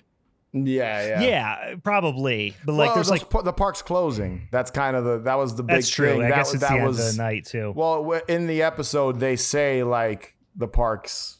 You know, they they're literally the last people in line, and they don't think they're gonna. yeah be able they're to get like in, it's so. 845 Yeah. or whatever we got to get in line They went to Um, Funky Town just to get on, like on this haunted attraction, get in this haunted attraction. So yeah, right i'll say the one thing i don't like about this episode is it's got the laziest ass title of anything i've ever heard in my Yeah, life I agree. doug's halloween Yeah. adventure like fuck off like you could have done something with that uh, if you're gonna make a full length you know 24 or whatever minute halloween episode call it something yeah, yeah. doug's halloween adventure Uh, Doug's a fucking nerd.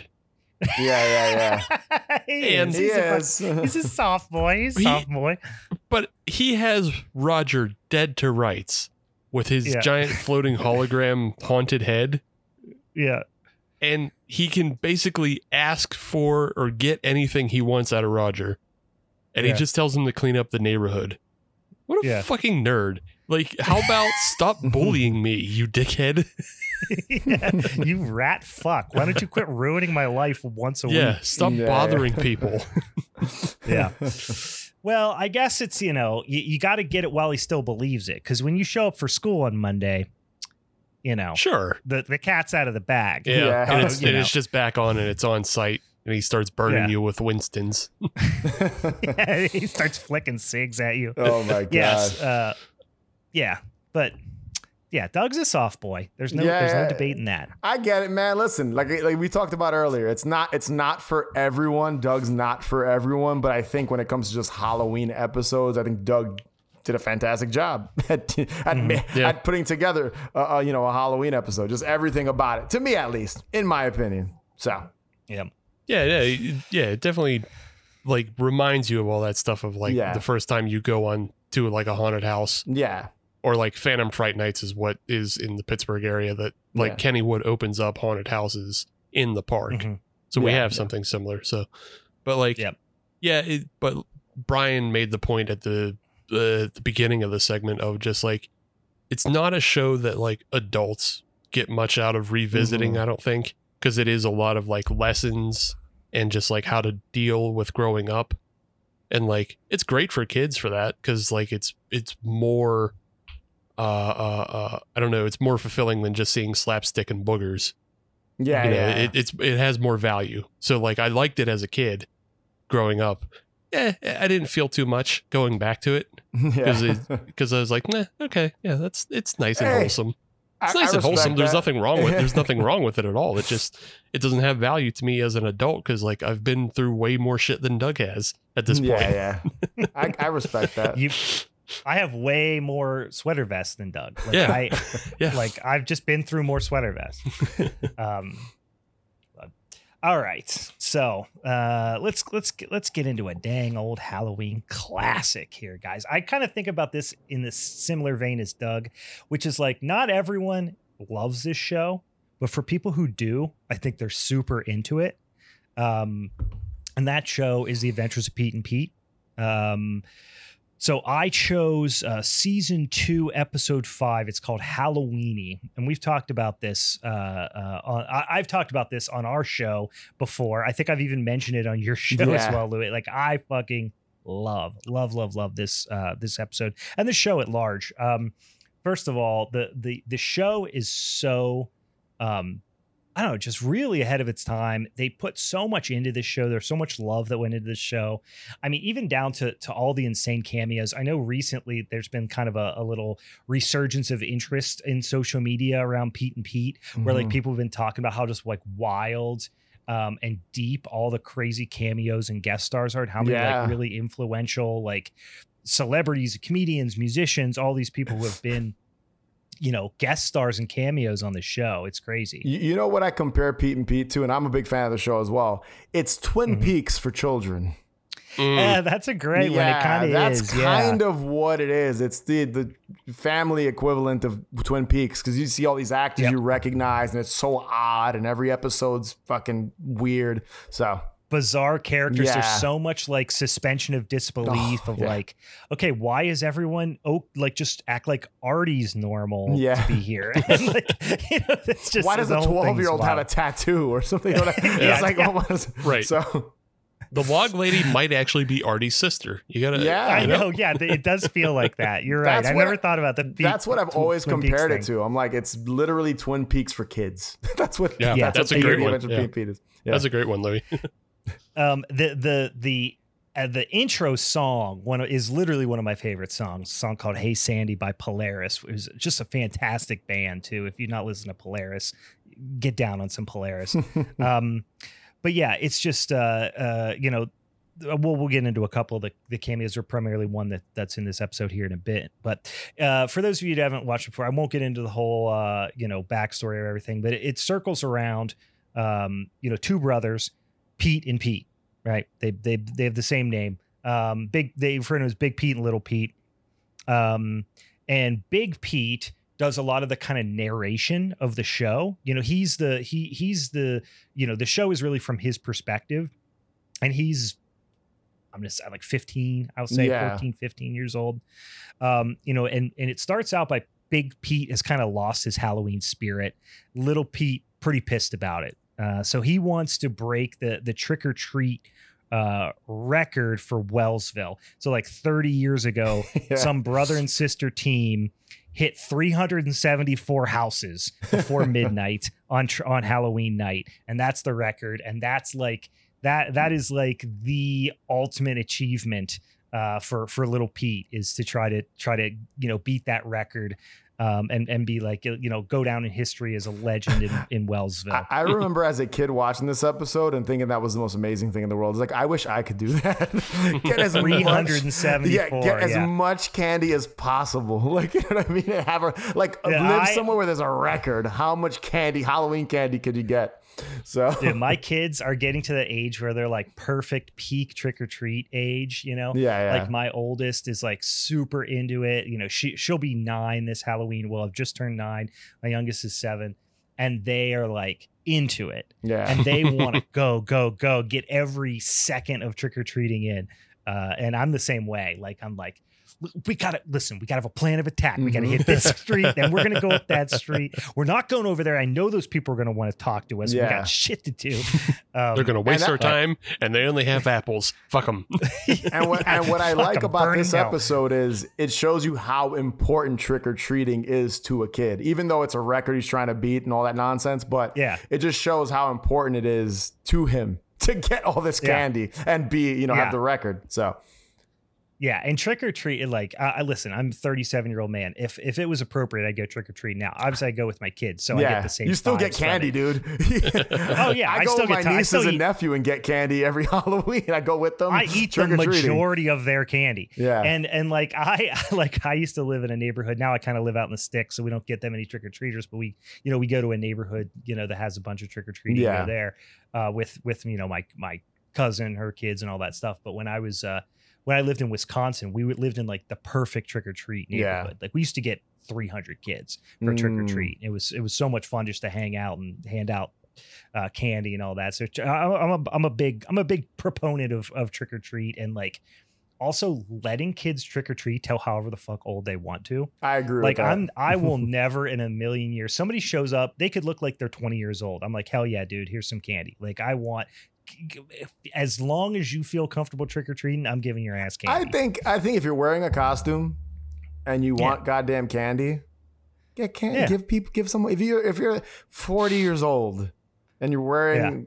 whatever costume, you're dressed as a, a fucking zombie, and you if, if you have a kid or not, and you want to go fucking trick or treating, whatever. Give the person Hell candy. yeah, adults should trick or treat. That's what I'm saying. But like I I remember when I was a kid, like probably the last year I went trick or treating, I was probably like 12, maybe 13, I want to say. I stopped when I was like 17. I was like, Yeah.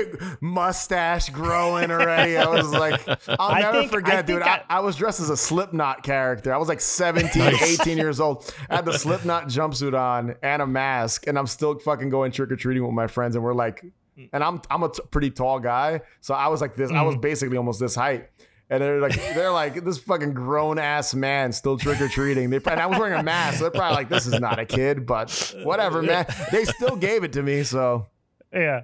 I think I was probably, if I had to guess, I have to go back and look. I think I was probably 13 the, the last year I went. oh wow, Um, but uh, but yeah, I, and I remember even then people being like, "How old are you?"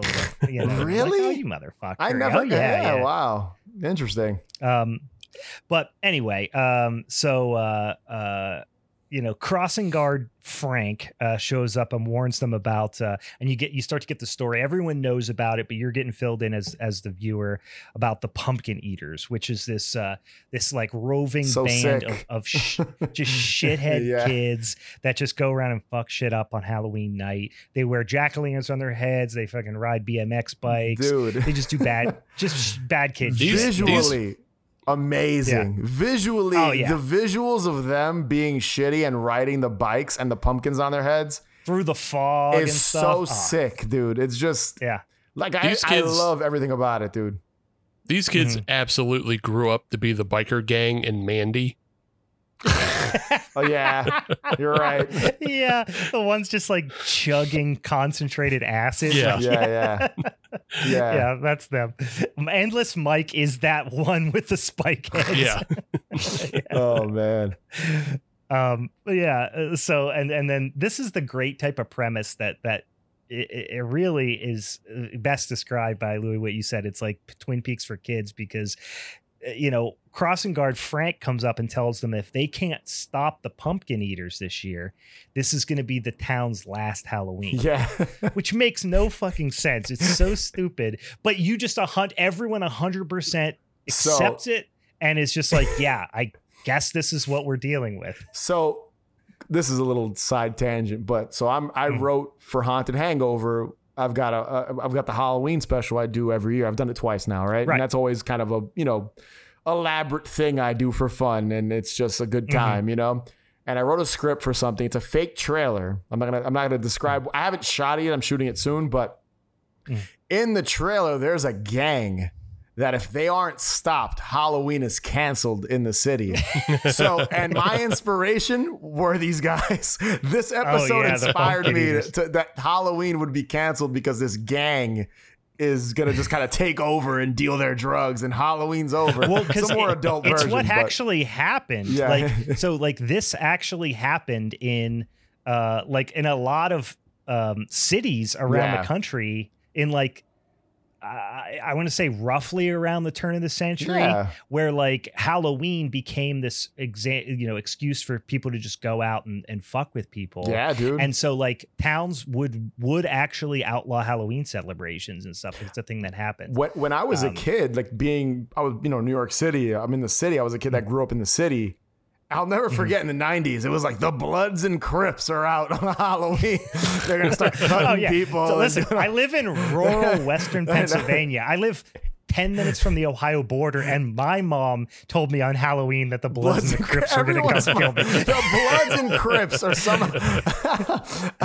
I never saw a single Blood or Crypt, and I and I lived there in the city. There isn't a Blood or a Crypt within 200 yes. miles of my house, I don't think. But my mom thought that they were going to kill me oh, on Halloween man. night, too. Amazing. The Blood. Sounds like you all had a bunch of Aunt Gretchens. yeah. yeah, we did. Yeah. yeah. They're cutting everybody in the, on in Halloween. The, in the aquarium. Um, yeah, so the one of the the sidewalk scene. So so Pete and and I didn't write her name. Her name's escaping me right now. She doesn't play a big part in this episode, but like Pete's you know friend slash like occasional romantic interest. Ellen. Um, Ellen. That's Are it. we, ta- yeah. we're um, talking Big Pete, right? Big Pete. Yeah, yeah, yeah, yeah, That's Ellen. I had a crush on Ellen. Yeah. oh yeah, everyone had a crush. Yeah. Um, and so they uh uh uh they walk down this like little alleyway and there's all these pumpkins just like smashed over the ground like that image sticks in my head for this episode yeah. so much as well um and, and and Pete's basically talking about how you know Halloween, you know he's kind of over it. He feels like he's getting too old. He's too old for it, and you know talking about Hallow, you know the idea of being a Halloweeny if you're an older kid. That's so like mopey in this episode. He's just like he's so emo. I'm like oh, Jesus, oh, dude. dude. Big Pete is so emo. All so the time. emo. Um, and uh, and and then endless Mike overhears them. You don't realize it's endless Mike at this point, but it's guy in the how you know with the pumpkin, one of the pumpkin eaters uh, overhears him. Of course, if you watch the show, you recognize endless Mike's voice immediately. Yeah. like there's no there's no hiding it at all which he's such a great character and such a great name, Endless Mike. Mm-hmm. Yeah. just such a great character. Um, but Big Pete's talking, you know, how he hopes Halloween will, you know, will, will actually be over. Um, and he overhears him. He so, sucks. Um, yeah, for wishing that. Come on. Yeah, yeah. Big Pete's being real lame this episode. Um, but then uh, Nona, who's Little Pete's friend, uh, is uh, Iggy Pop is her dad. Yeah, which is awesome. Yeah. Um, uh, and uh, you know they're talking about uh, you know little Pete's bummed because Big Pete's not going to trick or treat with him this year. He's not going to help him, you know, to get the record. It takes two people to carry all the candy, all that stuff. Um, and uh, you know somehow Big Pete is feeling really responsible for ha- like Halloween being in danger. like he's thinking his like you know Scrooge-ish, if you will, attitude towards Halloween is somehow um, reflecting in all of these you know uh, series of events that's resulting in Halloween potentially being you know in danger in Wellsville. So Big Pete ultimately agrees to go trick or treating with his brother. Um, and then you get the story of of Ned Richmond, uh, which is so great. They describe Ned as a 15 year old phoebe who went trick or treating the year prior. I popped so hard when he called him a phoebe because I was thinking about bringing that word back. phoebe is such a great it's so, insult. It's so great, but also I was just like, can we say that? I don't know if we can say that. I know. Is Phoebe like a kind? Of, is, is that I like, never you know, used like it. the R so word kind I- of? yeah. I've never used it, so I have no idea. I know. Something about calling somebody a Phoebe is really funny to me. Yeah. Um, just overall though, like just rewatching the show because I don't I can't remember last time I actually watched a Pete and Pete episode, even though like I Mhm. loved the show growing up. Yeah, But, it's like- insanely difficult to find too. Like I own the physical release of the seasons, but it's not Mhm. Yeah. streaming on Paramount Plus. It's not. You have to find like Right. shitty rips of it on YouTube and stuff like that. Yeah. Da- yeah, Daily and they are really bad. Yeah. They are jank. yeah. They are like they're bad aspect ratio, Yeah. or some of them like the voices are sped They're up. so they mirrored don't- where they're flipped for some Yeah. reason. I noticed it's so weird. it's yeah. so it's it's all it's all tricks to like uh escape content uh yeah, monitor. So Yeah. like yeah, Mhm. but just just rewatching it, all the like language, like all the all the made up like insults and Mhm. everything's that just Mhm. it just made me laugh again because it's all shit that you never fucking hear anymore. yeah. of Yeah. like When he calls it, calls his brother a blowhole. yeah, he calls Yeah. his brother Such- yeah, little Pete calls him a blowhole. He calls the he calls the pumpkin eaters gut buckets, and he, and like he gets pissed off and he's like, bucket. bite my scab. like that's such a fucking great one. yeah. Oh man, that's amazing. yeah. In in 30 minutes, you know, hey, blowhole, in 30 minutes, I'm gonna be a legend. You know what you're gonna be? A blowhole. Great line. Um, yeah, so they're they're dressed as Neil Armstrong and Buzz Aldrin. Yeah. So so Big Pete can kind of like uh, you know, hide his identity.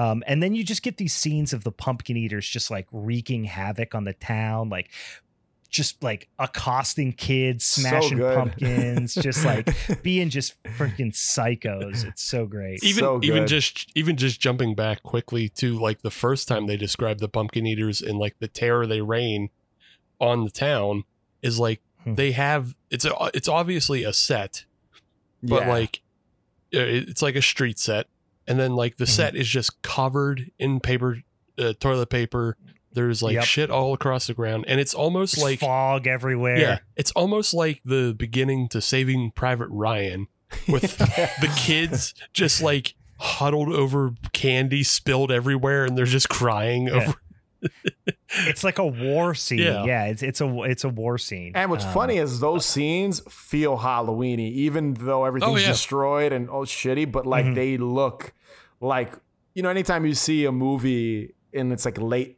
into Halloween night, there's that one tree with like toilet paper, like Mhm. and gusto Oh, wind yeah. flowing through. Like they just did, they do such a good, such a good job. And Pete and Pete, the cinematography's always been sick on this show, and the way the show looks in Oh, yeah. general, that kind of Mhm. hazy look it has, and I, I've always loved it. So super underrated. They put so much, so much, so much love into this show. Yeah, like the production no- no design other is way I could do it. crazy. The costumes, like you said, Mhm. the the uh, what is he? Buzz, Buzz, Buzz Aldrin. You said he's an astronaut, right? Yeah, yeah I yeah. don't know one my of it, yeah, they're Neil astronauts, so Armstrong Neil and Buzz, Armstrong, Al- Buzz there you go. Aldrin. I don't. know Yeah. I don't know my astronauts. I don't. Not a big astronaut. Not a big guy. astronaut big Doug guy. Not Yeah. a big astronaut Yeah. guy.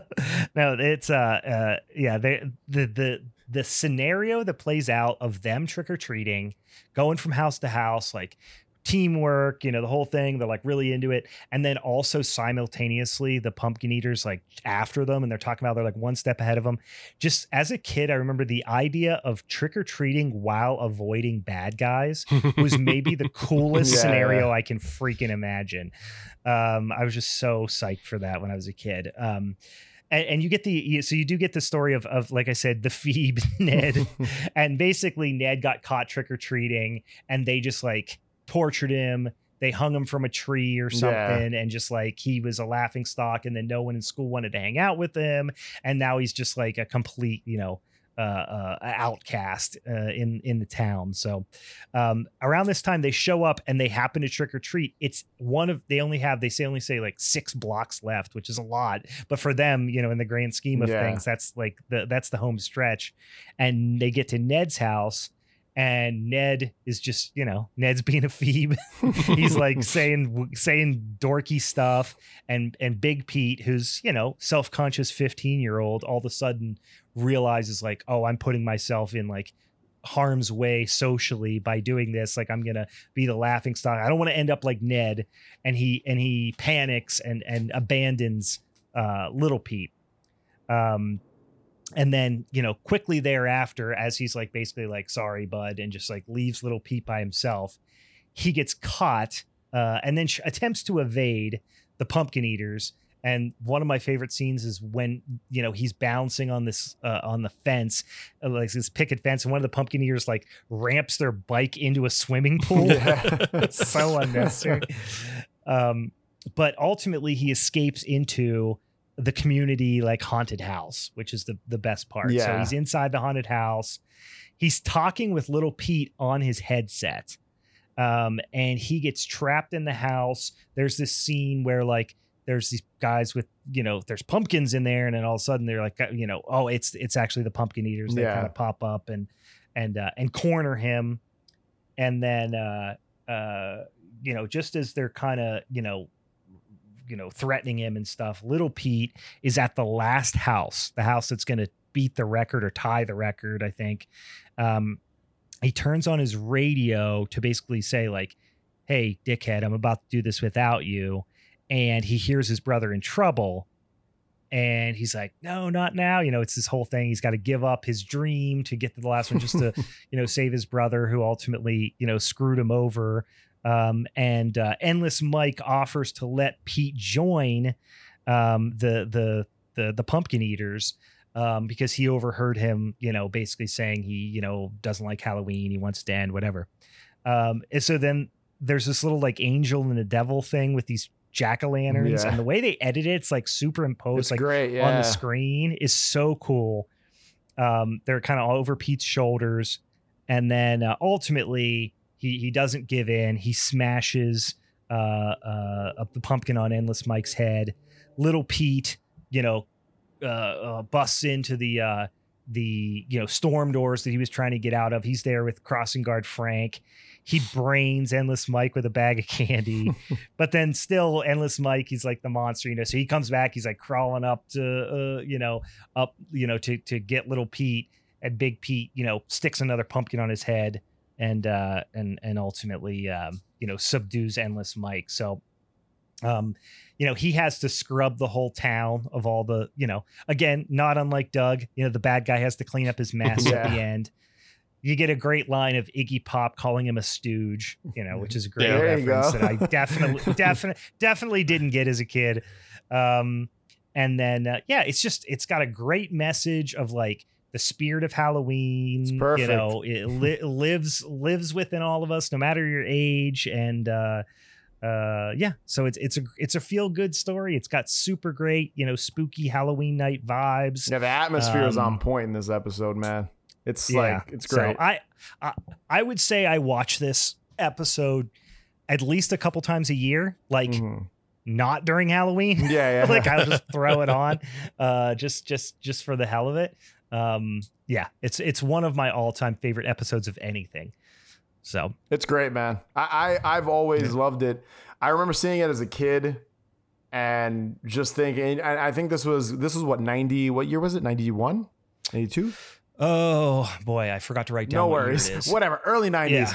And I remember Mhm. I remember watching this and I don't know if it was a rerun, but I remember watching this and The Haunted Mask, Goosebumps The Haunted Mask, Mm, somehow back to that's a back. I don't know if one, I put a VHS on afterwards, but like it's all in my mind. I, I have no idea. And I'm just like, wow, that's such a great double feature. Just the concept from each of them. And, you know, one's a lot more spooky, obviously, and horror centric, Mm-hmm. but just, you know, the, they're both live action shows. They both have a lot of Halloween. They both kind of feel similar with completely Mhm. different types of stories. So I just always think I always have that memory of watching these two episodes together and just being like uh, 90 minutes of Halloween goodness, you know, and then the pumpkin smashers just in general, like just the designs of those characters and it almost reminds me like the whole BMX thing it reminds me a little bit. You guys seen the Turbo Kid and stuff, right? Oh And- yeah. yeah, Oh, yeah, yeah, yeah. Like the whole BMX thing and Stranger Things now. When you think of Stranger Things, you, you know, you think of them riding their bikes and you think back then that was just such a normal thing. and now oh yeah that was your Yeah. main mode of transport that was your car Yeah, exactly. So it's just it's cool how that was these villains. That was the way that they they traveled around. Yeah. hmm Yeah, this one uh, I didn't mention at the top uh, top of when I started talking about this, but this aired on October 30th, 1994. Oh, But 94. yeah, the, ser- wow. the series uh, the series started I think in weirdly enough, I thought it said the series started in 91, but this is only season 2 and it aired in 94. So something something's not adding up there, but IMDb says season 2 episode 7 aired October 30th, 1994. Hmm. Yeah. Hmm, 94. Wow, I felt earlier. I like yeah, if I had to guess, I would have said 93. Yeah, 92, Just 93 because is what just because of how old I was when it came out. Um, so yeah, I would have Oh, been 94. Interesting. nine years old when this when this aired. So Uh, anyway, so that's that's it. So them's our episodes. Them's the guys. shows. So them's the shows. them's the shows. So let's get down to brass tacks here, boys. Um, Steve gets to pick the order in which we vote. I guess the first thing we got to decide is: Are we? Is anybody going to change their vote, or are you going to stick with voting your primary vote for your episode? I I'm going to stick with mine. Yeah. I'm s- I'm Um, still I'm- sticking with Rocko. I- I'm sticking with my my vote too. Okay. Okay. So that being said, Steve, you pick the order because now we got to pick what number two is, which is ultimately going to deter- determine our champ. Yeah. So we're gonna go backwards from the way we presented. So Brian, you're gonna Mhm. vote first, then Louie, then me. Okay. All right. Um, I am going to pick. Uh, although, like I said, I do really like and, and still to this day appreciate the humor more of Rocko's Modern Life. The full length Doug Halloween episode, and and I am an absolute sucker for trick or treat scenes. You just give me a Halloween night, a spooky trick or treat scene, Halloween night. I'll watch a movie just for that. It could be a two hour movie when I get 15 seconds of trick or treat. That's all. I, that's what I'm watching Yeah. for. So when I'm talking specifically about a Halloween episode, you know, I, I I'm gonna put a lot of stock in the ha- in, in the trick or treat scene. Doug's definitely got a better trick or treat scene, and yeah, there's just the night scenes do it for me. I think, although I think the Rocko's Modern Life one was was good. If the sugar frosted frights was the whole thing, and they were able to pull that into a whole episode, I would I would have done that. You know, I would have I, that would have been closer for me. But um, yeah, the the the the Ed's dead. You know, although it was fine, it was a good good enough episode. That that pulled it down for me a little bit, and that's gonna you know probably cause me. I, I need I'm gonna I got to go with Doug. I got to go with my I got my OG soft boy. There just so, there just Doug. wasn't enough Halloween for you. I I There I, just wasn't a ha- enough Halloween for me in I, I showed up with 15 minutes less Halloween than everybody else. yeah, that's the Yeah. that's gonna be a problem. That's gonna be a problem. All right, Uh, Louie. I'm gonna piggyback off of what, what what Brian said. So I'm not going with Rocko because the same reason. It's not enough Halloween for me. Uh, and I, again, I, I'm I, I like I've always liked Rocko's Modern Life, but I'm not a huge Rocko fan. Obviously, you guys spoke way more about it than I did when we were covering that one. When we were talking about that episode, because I I I, I just. I'm not that attached to it. You know, I enjoy it. I do watch it, but I wouldn't say it's my go-to. Um, so I'm gonna go with. I'm not going with my own pick, obviously, but I'm gonna go with Halloweeny, uh, Pete and Pete, because I just think, and and this isn't shitting on my own pick. I think that's probably the best Halloween special Nickelodeon's ever produced, or just in general aired. I think more so than even some Are You Afraid of the Dark episodes and stuff like that. When it comes to like live action, even even in the Mhm. world of animation, um, I just think it's great. Everything about it oozes Halloween. Like there's nothing Mhm. about it, you know, that's not Halloween. You know what I mean? Like just everything about it. So for me, it's it's it's the one I, I'd go with. Even even personally, I like it more than the Doug episode. so I do. I'll be honest. I do like it more than the. I love that episode more than I do uh, Doug's Halloween Adventure than my own pick. So Oh, there well, then you, go. should have just said you were changing your vote then. oh wait, did I? Oh my bad. I forgot. I thought that. Whatever. No, that's all right. All All right. right, Steve. What what are you picking? you know, this is I had a cat named Spunky, and it was Yeah. named after the dog from Rocko's Modern Life. And you two defilers, Don't you put that Just on be- me? Don't you just put that because I don't on come me. up with 30 minutes of cartoon, you know, it's still Yeah. spooky cartoon. Now my dead It cat is. is. upset in hell oh because of the two of you. This is a bad. This is an evil cat. he kind of was a shithead. It was crazy. um, yeah, I you know I, I, I as I already said, uh, Doug's fine. Like I like Doug. It's wholesome content. It's great for kids. You know, uh, it just doesn't hold. It, it doesn't hold the water that I think most other things that were on Nickelodeon does. Like, I think even you know you said it, Louie. Like even Rugrats kind of towed the line of like it Yeah. has some it has like especially when the adults get involved it has some like kind of adult humor you know because like Mhm. oh i can identify with the adults now um but yeah everything yeah doug just doesn't hit for adults uh rocko i think hits for adults ren and stimpy rugrats are real monsters and of course pete and pete hits for adults because there's just something so weird and bizarre about that show Yeah. like Mm. it, it, it, like even though you're focused on kids in that show, they're so stuck out of reality that it just hits Yeah. anyway.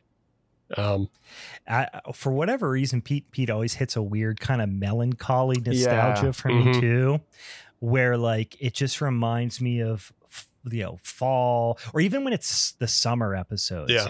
like you know it reminds me of like being in home from school in the summertime. You know what I mean? Like it's just for whatever reason it hits this like kind of sweet spot of like that like tender uh, uh, uh melancholy nostalgia Yeah. From kids. yeah, there's there's something about the show. From childhood, There's I something mean. about the show that just like it feels like at any moment somebody's gonna put on Pearl Jam or Nirvana. You don't know why, Mhm. but it's a you know it product just of the time just by Yeah. looking at it. Like Yeah. you just, it feels that way, you know. yeah, So it just it just feels very grunge and Pacific Northwest for whatever reason. But uh, yeah, it, it because it just constantly hits, in like it it is timeless in that way, and in its weirdness. Uh, yeah, it's it, it's kind of the best thing that's what out about there. as a Halloween episode, man? Not just Yeah. not just the show itself, but but I mean, obviously, you can't expect him to vote for I yours know. when you just said told him mine's better. I'm kidding. I'm just saying in general, like yeah. like just I, I'm when it comes to the way I'd rate these, even though I got confused. Uh, the, the, uh, I'm going with just kind of the whole like just the way it feels the episode, like focusing on the Halloween aspect of it more so than the Mhm. show itself. That's Yeah. kind of where I'm going, and that's why Rocko Mhm. kind of got the sh- you know short end of the stick here, just because I feel like it didn't Mhm. feel that Halloweeny. That you know, in, in my opinion, you know, just to kind of Sure. talk about that because that's what we're talking about here, Halloween, not the shows. You know what I mean? so but I mean, sure. yeah, I I mean, I I just I don't disagree with anything everybody I'm said defending about your pick, man. I'm defending your pick. I'm trying to defend it a little bit, or why it's not being picked. You know, because we're focusing No. on the Halloween aspect. Because No, it's fine, Not that but- Rocko's shit. You know. Yeah, but I'm I'm I'm not disagreeing with what anybody said. I'm just adding more about like why I like Pete and Pete more is like yeah, I agree with everything that was said about the Halloweeniness of it, Yeah. but also it just has like a timeless nature to it as well that just Yeah, makes yeah. it a better watch overall. So you like when you combine both 30 minutes of Halloweeniness and a time and a timeless nature, you do get the best episode on the special and on the showdown. Only 15 minutes so of what you're Halloween saying on your end. well, here's here's a little tip for you here, Steve, from the champ, coming from the champ. Mm. So just take that take that with with you and, and give it the stock it needs because this is this is coming from the champ. Um, when you come to a Halloween battle, come with a full thirty minutes. Don't come fifteen minutes at Don't a time. Come with the full it. clip. Come correct. Come with the Yeah, full bring the clip. There you go. Bring the banana clip. Of Hall- full of Halloween to a Halloween battle. Yeah, even right? even when when, what- when you guys told me the shows were going to come, I was like, really, the Rocko episode? All right. I was like, okay. Steve Steve has a Steve has a way, and and like I said, he's getting he got cocky is what Yeah, happened. yeah. He's got three wins in a row under his belt. He got cocky. He thought he could just come in here, just do whatever he wanted. Steve always picks. He's always going for the the the the. He wants there to be an angle to what Mm-hmm. he's picking. He wants to convince you that what he's picking is better, and you didn't realize it, but now you do. You know what I mean? Mm-hmm. So for like even Steve to know that he was going to go up against something that might have been better. Two bangers. said, you went up against two bangers, man. There were these are Yeah. two Yeah. heavy hitters here. I mean, look, I could also have been a real fucking dickhead. It's not like I didn't know how great Pete and Pete was. I could have picked Pete and Pete before Brian did. I know. I could have been a real fucking He dickhead. He did. He, he knows how much I love it. He I'm didn't just pick a it. guess. You could have been a dickhead and take, you my episode too. So what could have left me? I don't even honestly. If you would, if you guys would have picked, if you would have picked like the two, the two top ones here, the two 30 minute episodes, I probably would have mm-hmm. went with a. Uh, I was gonna go with a Are You Afraid of the Dark episode, mm-hmm. but it didn't mm-hmm. air during the Halloween season, even though it's Halloween themed. But I don't, so I don't count that as a Halloween special because of the air. You know what I almost picked because What? the topic was Nickelodeon Halloween. Yeah. We didn't say a show. We didn't say a movie. We just said Nickelodeon Halloween. I almost just picked the concept of Nick or Treat Mm. yeah. just to talk about Nick or Treat because I love Nick. Could have been Treat so Crybaby. Lane technically if you wanted to talk. That's a Mm. feature. That's a movie, but Yeah. you know, still aired So- on Nickelodeon during Yeah. the Halloween season. So Yeah. Well, maybe sometime we'll we'll come back around and we'll do we'll do Fox we'll do Fox Halloween or something, and we can talk about uh, King uh, of the Hill. Goosebumps or something like Yeah. that. King of the Hill. Steve's got to come uh, back with a full 30 minutes. Well, if it's on Fox, I don't get it. You know, there's no chance. You know, there you Yeah. go.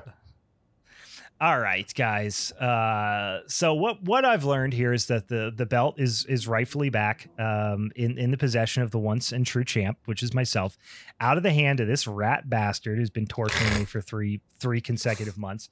Um, so we'll figure out what that showdown episode's going to be, and it's going to be a fucking doozy. That's You mean I'm punishment right. Not showdown. I'm sorry, punishment episode. That punishment episode is going to be a fucking doozy, you guys. I, I do want to say one thing. If I did win, it would have been like Bret Hart, like the Montreal screw job. You would have had to fuck me over so I don't leave with the belt. Go over we to actually haunted, talked about go over to haunted we actually hangover with it. going over to WCW. Yeah, we we we uh we talked about that in the last episode. Actually, joking like, what are we gonna do? You know, because we we we're used to have three hosts, and and Meg, you know, stepped away from the show. She's just on periodically now. We're like, what are we gonna do the first time that a that a guest wins? Yeah. we're like, we have to cross that bridge when it comes. Luckily, you Um, picked the better episode of the, of the three. Yeah. I think so. I came I came loaded. I came loaded for bear here this time. So. All right, guys. It was a lot of fun. Thank you, Louie, for joining us and Thank you, uh, and sitting with us and talking about Nickelodeon uh, Halloween for for hours with us. It was a lot of fun. Louis, why don't you tell everybody where they can find you and you know all your yes, projects? please. So you can find Haunted Hangover at hauntedhangover.com. Literally everything is over there. Our YouTube channel, our Patreon, our podcast feed, our store, our everything is over there, hauntedhangover.com. Um, like I said, we're on all social media. If you just look up Haunted Hangover, we pop up. Uh, you can find me, New Needle Productions, on Instagram. That's usually where I'm at. And uh, New Needle Prod on Twitter. I'm there sometimes. but that's about it. That's it. Uh, yeah, hauntedhangover.com. We, we talk about Halloween and horror nonsense all year round as well. So Guys, if you if you like us talking about spooky ooky Halloween shit over here, if you like this episode especially talking about Nickelodeon Halloween, you are a thousand percent gonna love the Haunted Hangover. Go over and check out Louie and Dave over there, and, and Sam as well. there's a bu- there's a Um, bunch of us now. We've got a we've got we've got a bunch of uh, people now over there. Yeah, so- Grimey's over Yeah, there everybody. on occasion. I, I have, Great show. I'm, I I'm monopolizing, man. That's all. Okay, okay. that's, that's what I'm doing, man. I'm it's a everybody. fantastic show. it's uh, it's so much fun. I listen to it all the time. Um, it's it's it's not not only not only uh, uh, uh, uh is he a guest. I'm a user of the, what is that old what is that old uh, yeah, hair not loss? O- uh, not only am I the president, but I'm also a client. yeah, yeah, yeah, yeah. That, but uh, and and then you know, Good Day 2018. Check yeah, it out on Amazon. That. That's if, what if, I'm gonna if do. You, if you Google Good Day Louis Cortez, you can watch my yeah. Halloween themed film from 2018. Good luck. after you watch it. it. Uh, yeah, that's about that it. That just makes me want to watch it more now. I'll, like I'll now, send, I I'll send you. A, I'll it. send you a private uh, a private link if you want. Hopefully, I send you the right thing. I'm just gonna just send you that private link. You know what I'm saying? So no, this is good day. Now you don't want good don't day 2022. that was that was a wild one. Um, all right, yeah, go check go check out uh, the the the haunted hangover uh, crew over there. It's a lot of fun. Um, and uh, come on back next week and listen to oh, Halloween Forever when I send Steve on just an absolute just uh, tunnel, just a, just a, a, magical shit voyage uh, that I have not decided what it's going to be, but I'm very excited for it. So, um, all right. Uh, for the Halloween is Forever crew, I'm Brian. I'm going to brew a Heckelhofer Hefeweizen. I'm Louie, and I couldn't Montreal screw job my way. I couldn't jump sh- jump ship to uh, WCW with the belt, unfortunately. Maybe next time, boys. Taking it home. See you later. Bye.